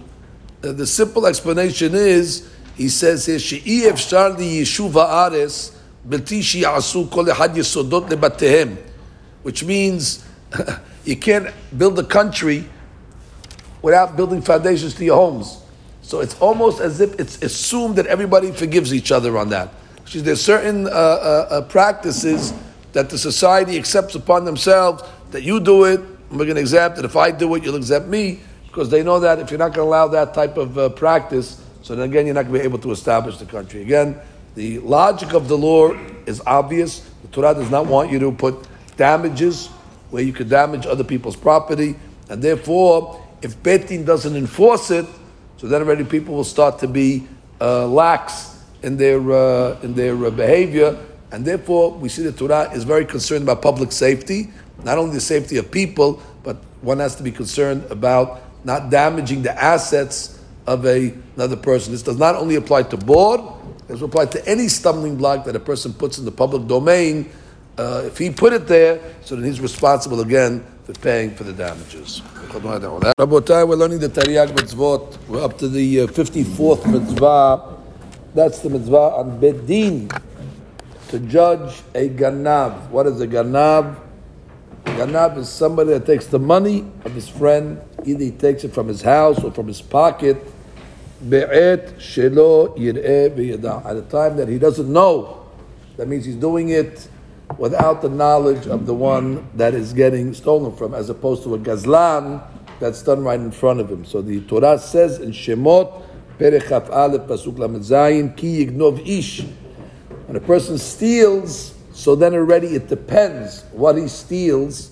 But once he gets caught by two witnesses in Bet Din, so then there's going to be uh, laws. For example, if a person steals money and two witnesses bring him to Beti, not only does he have to pay the keren, which is the principal, he has to pay kefel, which is a kanas, which is a, a penalty that he has to pay double. If he steals a shor, for example, and uh, he sells it, or a sheep, and he sells it, or let's say he slaughters it, so he has to pay five times the amount for a shor, four times the amount for a seh. A shomer, which is a watchman, let's say, that is watching a collateral, and he comes along and he claims that the collateral got stolen, and they find out that actually he stole the collateral, so the halakha says that he's considered a ganab as well, and he has to make the compensation. If he does not have what to pay back, the Torah says He has to get sold into slavery to pay back. Furthermore, we have the case of mahteret. That's a ganab that comes into somebody's house and is uh, going to steal from him. So the Torah says that we look at him like a rodef, and the Torah allows us to kill him before he kills the owner. This law applies to zecharim, to males. What does it mean, males? Because this is a law on Bet Din, and since only males are able to sit on the Bet Din, so therefore it's their obligation uh, to enforce the law. the question over here is uh, regarding uh, today. Today we do not have Bet Din of simuchim. Simuchim means you have to have judges that were already musmach from the times of Moshe Rabbeinu, and each rabbi was somech his student, and you can trace the semicha all the way back. So we don't have Bet Din today. So clearly we do not judge the laws of kefel anymore. Kefel cannot be judged only with Bet Din simuchim. The question is, if let's say somebody stole and he just wants to get the principal back, he doesn't care about the kefel. Kefel, okay, I'll have to wait till Mashiach for kefel. But he wants to get back his principal. So the uh, Sefer brings down that although there's no kefel today, however, keren bisman hazeh, the bet din is able to rule. The question is why? So the rule over here is, generally speaking, the Tosfot and Gittin teaches us a principle that when it's necessary, we say that the dayanim, even though today they are not musmach, which they don't have semicha today, but we consider, consider them the agents, the shlichim of the previous generations that were musmach. So it's as if they're coming on the strength of the musmachim, even though there's no musmachim bisman azeh. But you have to say musmachim bisman akodem. So you have to say two things. You have to say that the rabbis in Chutz La'aretz are the shlichim of the rabbis of Eretz Israel from a previous generation that were musmachim. Why are we making such a stretch?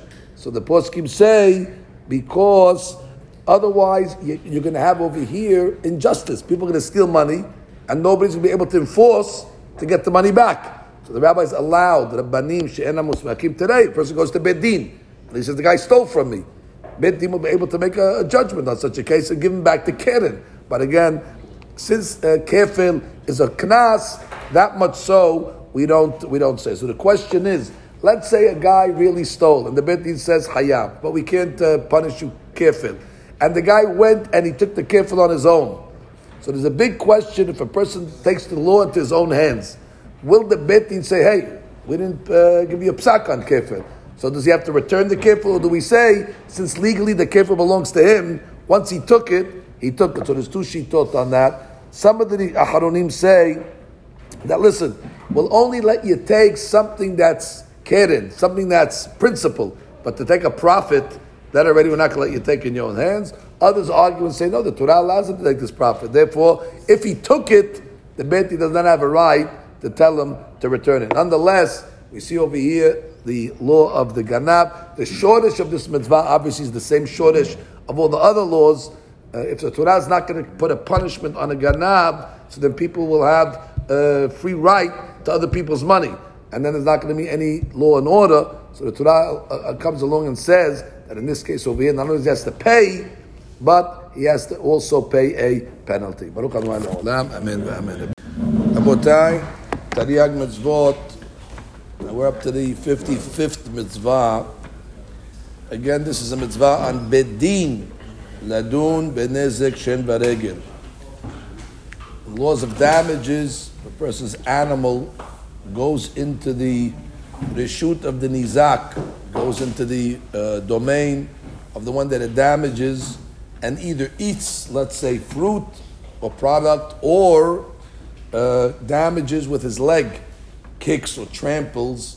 So the Torah says in Parashat Mishpatim, in Perech Gimel Pasuk Dalit, Ki Yiv'ar Ish. The Gemara learns over there that Yiv'ar is referring to Shen, and it says in the same Pasuk, V'shilah et Be'iro. The Gemara learns Be'iro is referring to Regel. Since it's in the same Pasuk, the Sefer counts it as one mitzvat aseh. Again, for Bet Din, to make judgments on people's animals who damaged either through Shen or Regel. Clearly, this mitzvah only applies to male, meaning again, since it's a mitzvah on Bet Din. And since Bet Din, only male are able to serve, although the laws of damages apply equally to men and women, both regarding damages and being damaged. Of course, men and women are equal. Bet Din, that shuns their responsibility and does not judge, is over on mitzvah aseh. The Torah says that the payments must be made either through money or shaveh kesef, which means metaltelim, or it can be paid with karka. The Torah says metab sadeu yishalem, so the law is they must pay the quality of karka that is the highest quality that the Gemara refers to as idit. Now there is one exception of shen veregel, and that is b'rishut rabim. The law is that if an animal damages uh, somebody else's property via shen or regel in the public domain, the owner is exempt. And the question is, why? What is the reason for that exemption? Harambam writes, is because animals have a right to go into the Rishut Rabim, and it's the derek for them to be mazik, derek halichatam. So therefore, since they are going b'rishut, so therefore there is no obligation.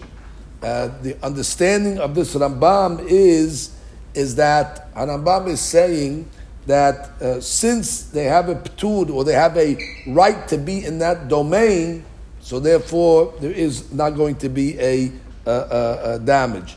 So according to Harambam, it comes out that let's say the animal is walking in the Shut Rabim, since in that domain he's not uh, obligated, and let's say he stepped on something, and by stepping on something it caused the damage in the Rishut of the Nizak. It was a long item. So he touched, he stepped on it in the Shut Rabim, and as a result, it caused the damage in the Shut Nizak. According to the Rabbi Patur, because it goes according to the place where the animal is, not where the item necessarily is damaged. Some actually argue on that, and they say no, the chiyuv is where the damage took place. And it was since the damage took place in the Shut Nizak, even though the animal itself was walking into the Shut Rabim, so still is going to be hayab. So then the question is, if that's the case, so why is an animal patur if he damages into the Reshut Rabim itself? So someone saying because the owner should not have put his stuff there. The owner has to know the Reshut Rabim, there's animals walking, so therefore he should not have put his stuff there. But um, uh, other uh, others explain that actually the reason why an, uh, an animal is patur in the Reshut Rabim is because uh, it is a gezerat katuv. Gezerat Katuv, and they bring some proofs that it must be a Gezerat Katuv, that the Raja says there's no Shin V'regel B'Rishut Rabim. One of the proofs they bring is, is the case of, let's say, an animal goes into the Rishut Nizak and takes fruit out of the Haser, puts it in the Rishut Rabim and eats it in the Rishut Rabim. Shulchan Aruch writes, Patur. Why? He actually took the fruits out of the Rishut Nizak. Doesn't matter. He ate them in the Rishut Rabim. So you see, it's a, it's a, it's a Gizrat. We're just going kacha. To not saying it's forbidden. Or for example, let's say you have a case where you certain animals you're not allowed to have it in, in Eretz Israel. You're not allowed to grow behemad dakah Eretz Israel. So that animal clearly was not allowed to be in the Rishut Rabim. It wasn't allowed to be in the Rishut Rabim. It wasn't allowed to be in Eretz Israel And still the halakha says that if a animal that is not allowed to be in this, or a dangerous animal, for example, and still to shoot to the Rachas says patur. So it seems over here that this would indeed just be a gezerat uh, So it comes out, we have a Halakha that nobody argues on. The question is, what is what is the reason? Is the reason, like Harambam understands, is because he has permission to be there, and therefore, if you're saying that he has permission to be there, so it goes according to where he is, and not where according to the damages, or do you say no? It goes according to where the damages, and the reason why it's patur mishut rabim is either because, like we said, uh, the owner shouldn't have put his stuff there, or because it is just a Gezrat Ketub. Obviously, the reason for these mitzvot goes back to the same law that if a person's going to know that he's obligated in Bet Din to pay for damages, so therefore have a little more uh, consideration or a little more responsibility to make sure that his animals uh, and property does not damage other people. Baruch Abotai, we're continuing our study of the Taryag mitzvot. We're up to number 56 the mitzvah of Bet Din to judge those people that cause damages through fire, through esh. As the Pasuk says in Mishpatim, Perech Bet Pasukeh, Ki Esh. That if the fire goes out, that's referring to a person that damaged his friend. For example, he lit his friend's field, or for example, he burnt something that belongs to his friend, even if the fire started in the uh, possession or in the domain of the mazik, and it went out by itself and went into the uh, field of the nizak, he's going to be hayav. Again, because he did not watch his coal from damaging. This law applies only to males, because this is a law that is on Bet Din, and Bet Din can only be made up of males, and therefore they have the obligation to judge those that damage. Of course, but the law itself applies to men and women. That means a woman that damages or a man, they're subject to the laws of paying for damages, and they're also subject to the law of being compensated if they are going to be damaged. That is a famous mahloket in the Gemara and Baba Kama. How do we look at the mazik of ish, of fire? Rabbi Yohanan says, Isho mishum chatzio, and the Resh Lakish says, Isho mishum mamono. One way of looking at the damage of ish, Rabbi Yohanan says, it is like a person's arrow. That just like a person's arrow comes from him, and the arrow naturally goes and reaches its target and damages, so to fire naturally leaves from the person and goes and damages as well. And therefore has the status of a chetz. The Resh Lakish argues and says you really cannot compare it to a chetz because a chetz is mikoho that at least is coming from his energy that he uh, pulled the, the arrow and he causes the trajectory. Mashiach and Ish is really not coming from Koho. Of course, he starts the fire, but then usually either it goes by itself or a wind picks it up and, and takes it. So he says that Ish is Hayav, Mishum Mamono. Mamona Mazik. The coal belongs to you, and your damage, uh, your money that's Mazik, you have to pay for. So there's a tremendous nafkamina if you're going to learn Isho Mishum Chetzio or Isho Mishum Mamono. And that is the following. We have a halakha that says that if a man is mazik, if a person is mazik, so he has to pay the five damages. Nezek, Tza'ar, Shevet, Ripui, Boshet. However, if a person's money is mazik, so therefore he just has to pay for damages. So therefore, if you say that it's Isho Mishum Chatzio, so that's considered Adam HaMazik. Adam HaMazik would be subject to pay the five damages if he damaged somebody, let's say. But if you hold it Isho Mamono, it's Mamono HaMazik. Mamono HaMazik, you only pay for damages as well. There might be another nafkamina as well, as brought down in the uh, Tosfot Baba Kaman Daf Nun Vav. Let's say you have a case where a person uh, was not careful with his fire, and the fire went out and not caused damage to his friend, but actually killed him. Obviously, it's not his friend. Or could be uh, he wasn't careful. Point is, he killed somebody. So, is there a chayuv mita now in this case? So Tosfot says, well, if you say that ishom mishum chetzio, so what would be the law if a guy shoots an arrow with his friend, God forbid, and kills him? So it's chayav mita. So therefore, he says, if you hold ishom mishum chetzio, so therefore, it's like you kill them with your chetz. And therefore, he would be chayav mita. Not everybody agrees with this. Again, uh, Someone is saying that the only time you'll be hayav mitah is when you did mamash a maaser tzicha. Maaser tzicha would mean, for example, you threw the guy into a fire. Or, for example, you took the coal and you actually put it on the guy. But even if you hold Yishum Mishum Chatzio, you have to say that this is not something that was biyadayim because you didn't put the fire on himself. There is koach acher me'uravo. There is another force that is involved, namely the wind that takes it or the fact that it just goes by itself. And therefore, according to that, uh, he would be patur from But again, the underlying factor of these halachot all are that a society has to punish people that are not careful with either their money or their uh, in, in, uh, their nechasim that they cause it and allow them to be damaged. Of course, the rest of these laws are discussed in Baba Kama. In which case of fire is going to be hayab, which is case patur. For example, the Gemara will tell us that tamun ba'ish is patur. That, for example, if a person lit his friend's field and there was kelim, let's say, hidden underneath the uh, the brushes over there, so the uh, Torah exempted the damages of ish on something that is tamun, only on something that is galui, and there's, there's conditions on that as well. But that already is discussed in Baba Kama. But as we learned earlier, the law that's overriding over here is that the Torah wants a person to be careful and not to cause damages, and it's Bet Din's responsibility to make sure that if somebody is damaged, that they have to take the case and they have to figure out exactly what the damages were, and they have to enforce the law in order to make the reparations. We are continuing our study of the Taryag Mitzvot. We're up to mitzvah number 57, which is the mitzvah on the Bet Din to judge in the laws of what's called Shomer Hinam. Shomer Hinam is a watchman that accepted uh, to watch a uh, an item for uh, for his friend. He's not receiving any reward for it, and the Torah gives strict laws exactly what the obligation of the Shomer Hinam is regarding his responsibility towards that item. The source pasuk is Perech Chavbet pasuk Vav in Parashat Mishpatim, where the Torah introduces it when it says Ki yiten ish el de'ehu kesef or kelim lishmor.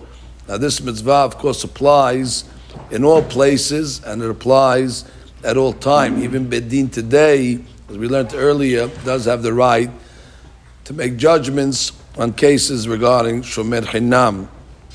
Now, one of the uh, laws of Shomer Hinam is the Torah says is Sholeach Yad Bepikadon. What does that mean, Sholeach Yad Bepikadon?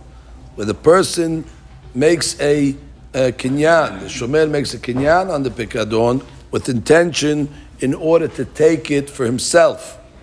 So the law says that once the shomer is sholeach yad bepikadon, again, which means that he takes the item with intention to keep it, so then the law is now his obligation becomes much more, uh, much more serious. Where now he's obligated even on uh, circumstances of honest. Normally, a shomer hinam was not getting paid, so therefore you can't obligate him on things that are uh, you know, beyond his control. After all, he's not getting paid to watch it, uh, so therefore his, his, it's called limited liability. However, once he uh, takes it to steal, there goes your limited liability. Now you're going to be obligated no matter what happens to it. So there's a big question that the uh, Mefarshim, the Harim ask over here. Basically, what is the special law of Sholeach Yad B'Pikadon? Why isn't it just regular like a Gazlan? What, what, what, was the Torah mehadesh to us more in uh, the din of shomer more than a regular case of a gazlan that we know a gazlan has to pay. So therefore, let the Torah just talk about it. A guy was a gozel pekadon. Is there a difference between a gozel pekadon or shliach yad pekadon? So the mefarshim over here give a, a few different differences. One difference would be if, let's say, a person picks up a habit yain, a barrel of wine he lifts up the whole barrel of wine, but his intent to make a kinyan, but his intention is only to steal part of the part of the wine, not the whole barrel. So midin gezela, he will be obligated just to pay the item that he intended to steal. But midin shulach hayav pikadon, once he made a kinyan on the barrel, finished. He's going to be hayav responsibility on the whole barrel. Another chidush, the gabe shulach hayav pikadon would be that really there's a law that says a gazlan is only hayav if he took the item out of the reshut of the Baalim. That's how you gozel. The guy has a, an item in his territory, you take it out of his reshut. However, a, sh- a shomer, so the shomer, the, the law says, is that his hand is like the hands of the Baalim. So it's not out of the reshut of the Baalim. So therefore, I would have thought that if a person should have, because he's not a gazlan, because you didn't take it out of the reshut of the Baalim.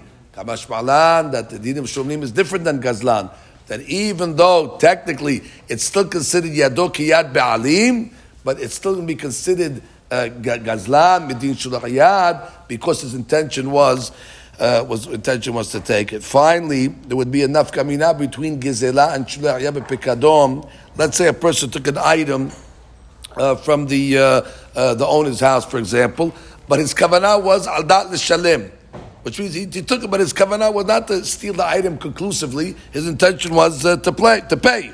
So in this case over here, uh, he would not be chayav in liability like a, a, a, a, full liability because his intention really was to pay.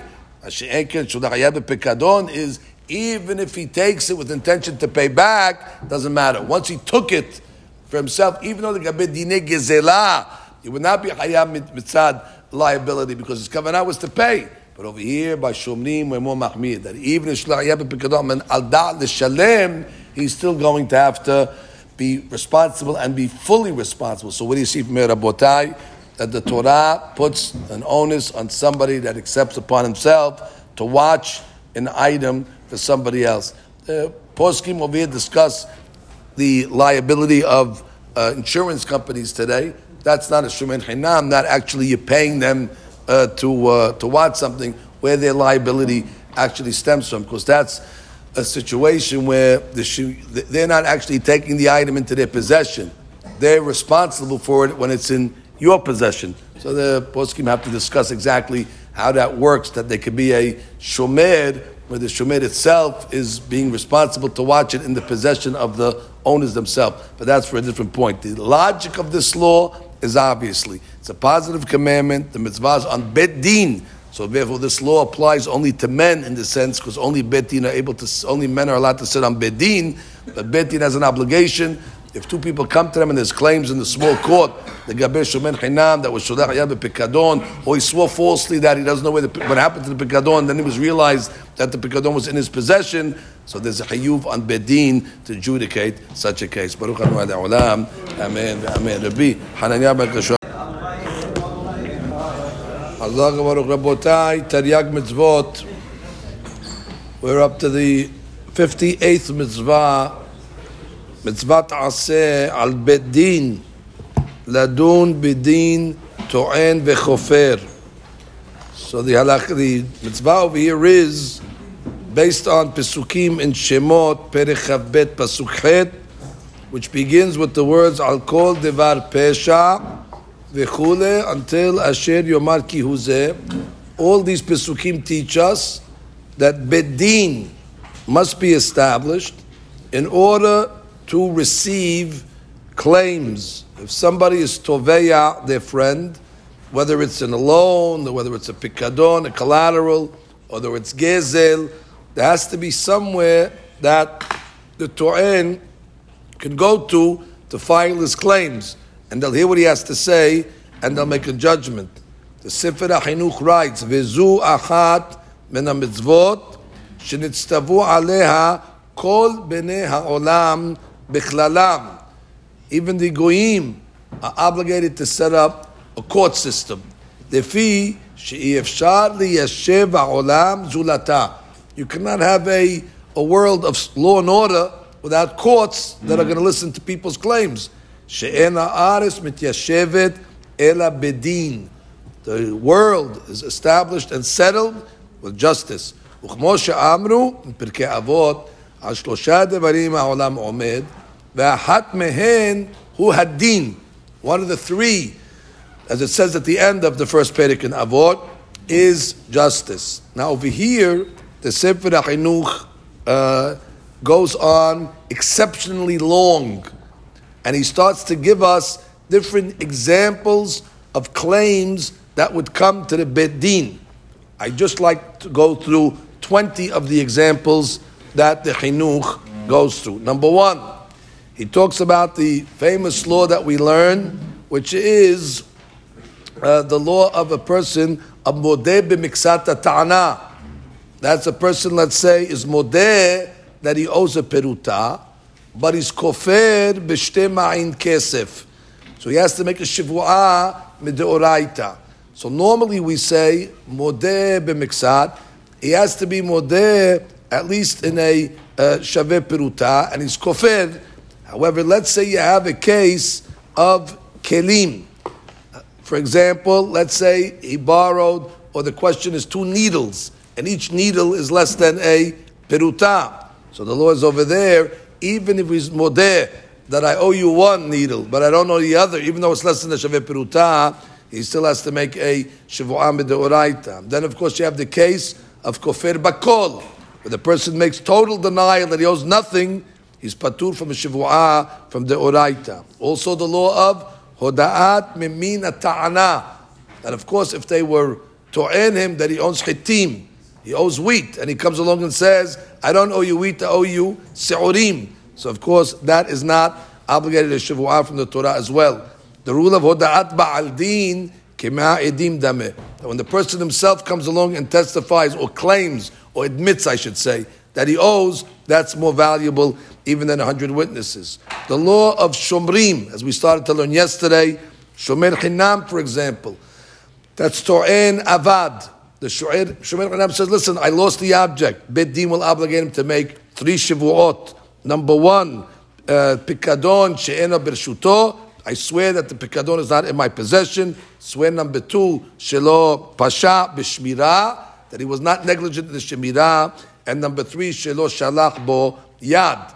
Number uh, six is the law of sometimes a person is hashud b'shvu'ah, which means certain people bet din will not allow them to make shvu'ah based on his behavior. The laws of migo, the laws of Migu come and tell us that a person has an emanut if he could have said a different claim and he didn't use that claim, so therefore it gives him more believability. The law of Gilgul Shivu'ah, that Migalgelin Shivu'ah, certain Shivu'ot we cannot put on a person. But once you put a Shivu'ah that he's obligated on, you could already Migalgel other Shivu'ot that even though he's not obligated on. The law of Meshiv Aveda, Enon Nishba Mishum tikun Olam. Halakha says if somebody's returning an Aveda, and let's say the guy who he returns it to has a legal ta'ana against him. And now he wants to make him make a shivua. Bet Din will not make the Meshiv Aveda make a shivua again, because then people will not return those objects anymore. If they know they're going to be subject to shivua. Perot ta'omdim lechetafayim. These are perot that are destined to be uprooted because already they finished their growth. The question is, are they considered like talush or they considered like karka? That we nafkamina the inyan shivuot. Furthermore, the deen of poreya chovo shelo b'fnei paying a person's debt back not in front of the malveh, or for that matter, the law of a malveh that took a mashkon against the halva'ah. What is his status legabe shomer? Is he considered shomer hinam or considered a shomer sachar? Or for that matter, a loveh that comes along and says Parati mechsa. He says they only paid half. And then Edim come along and say, no, he paid the whole thing.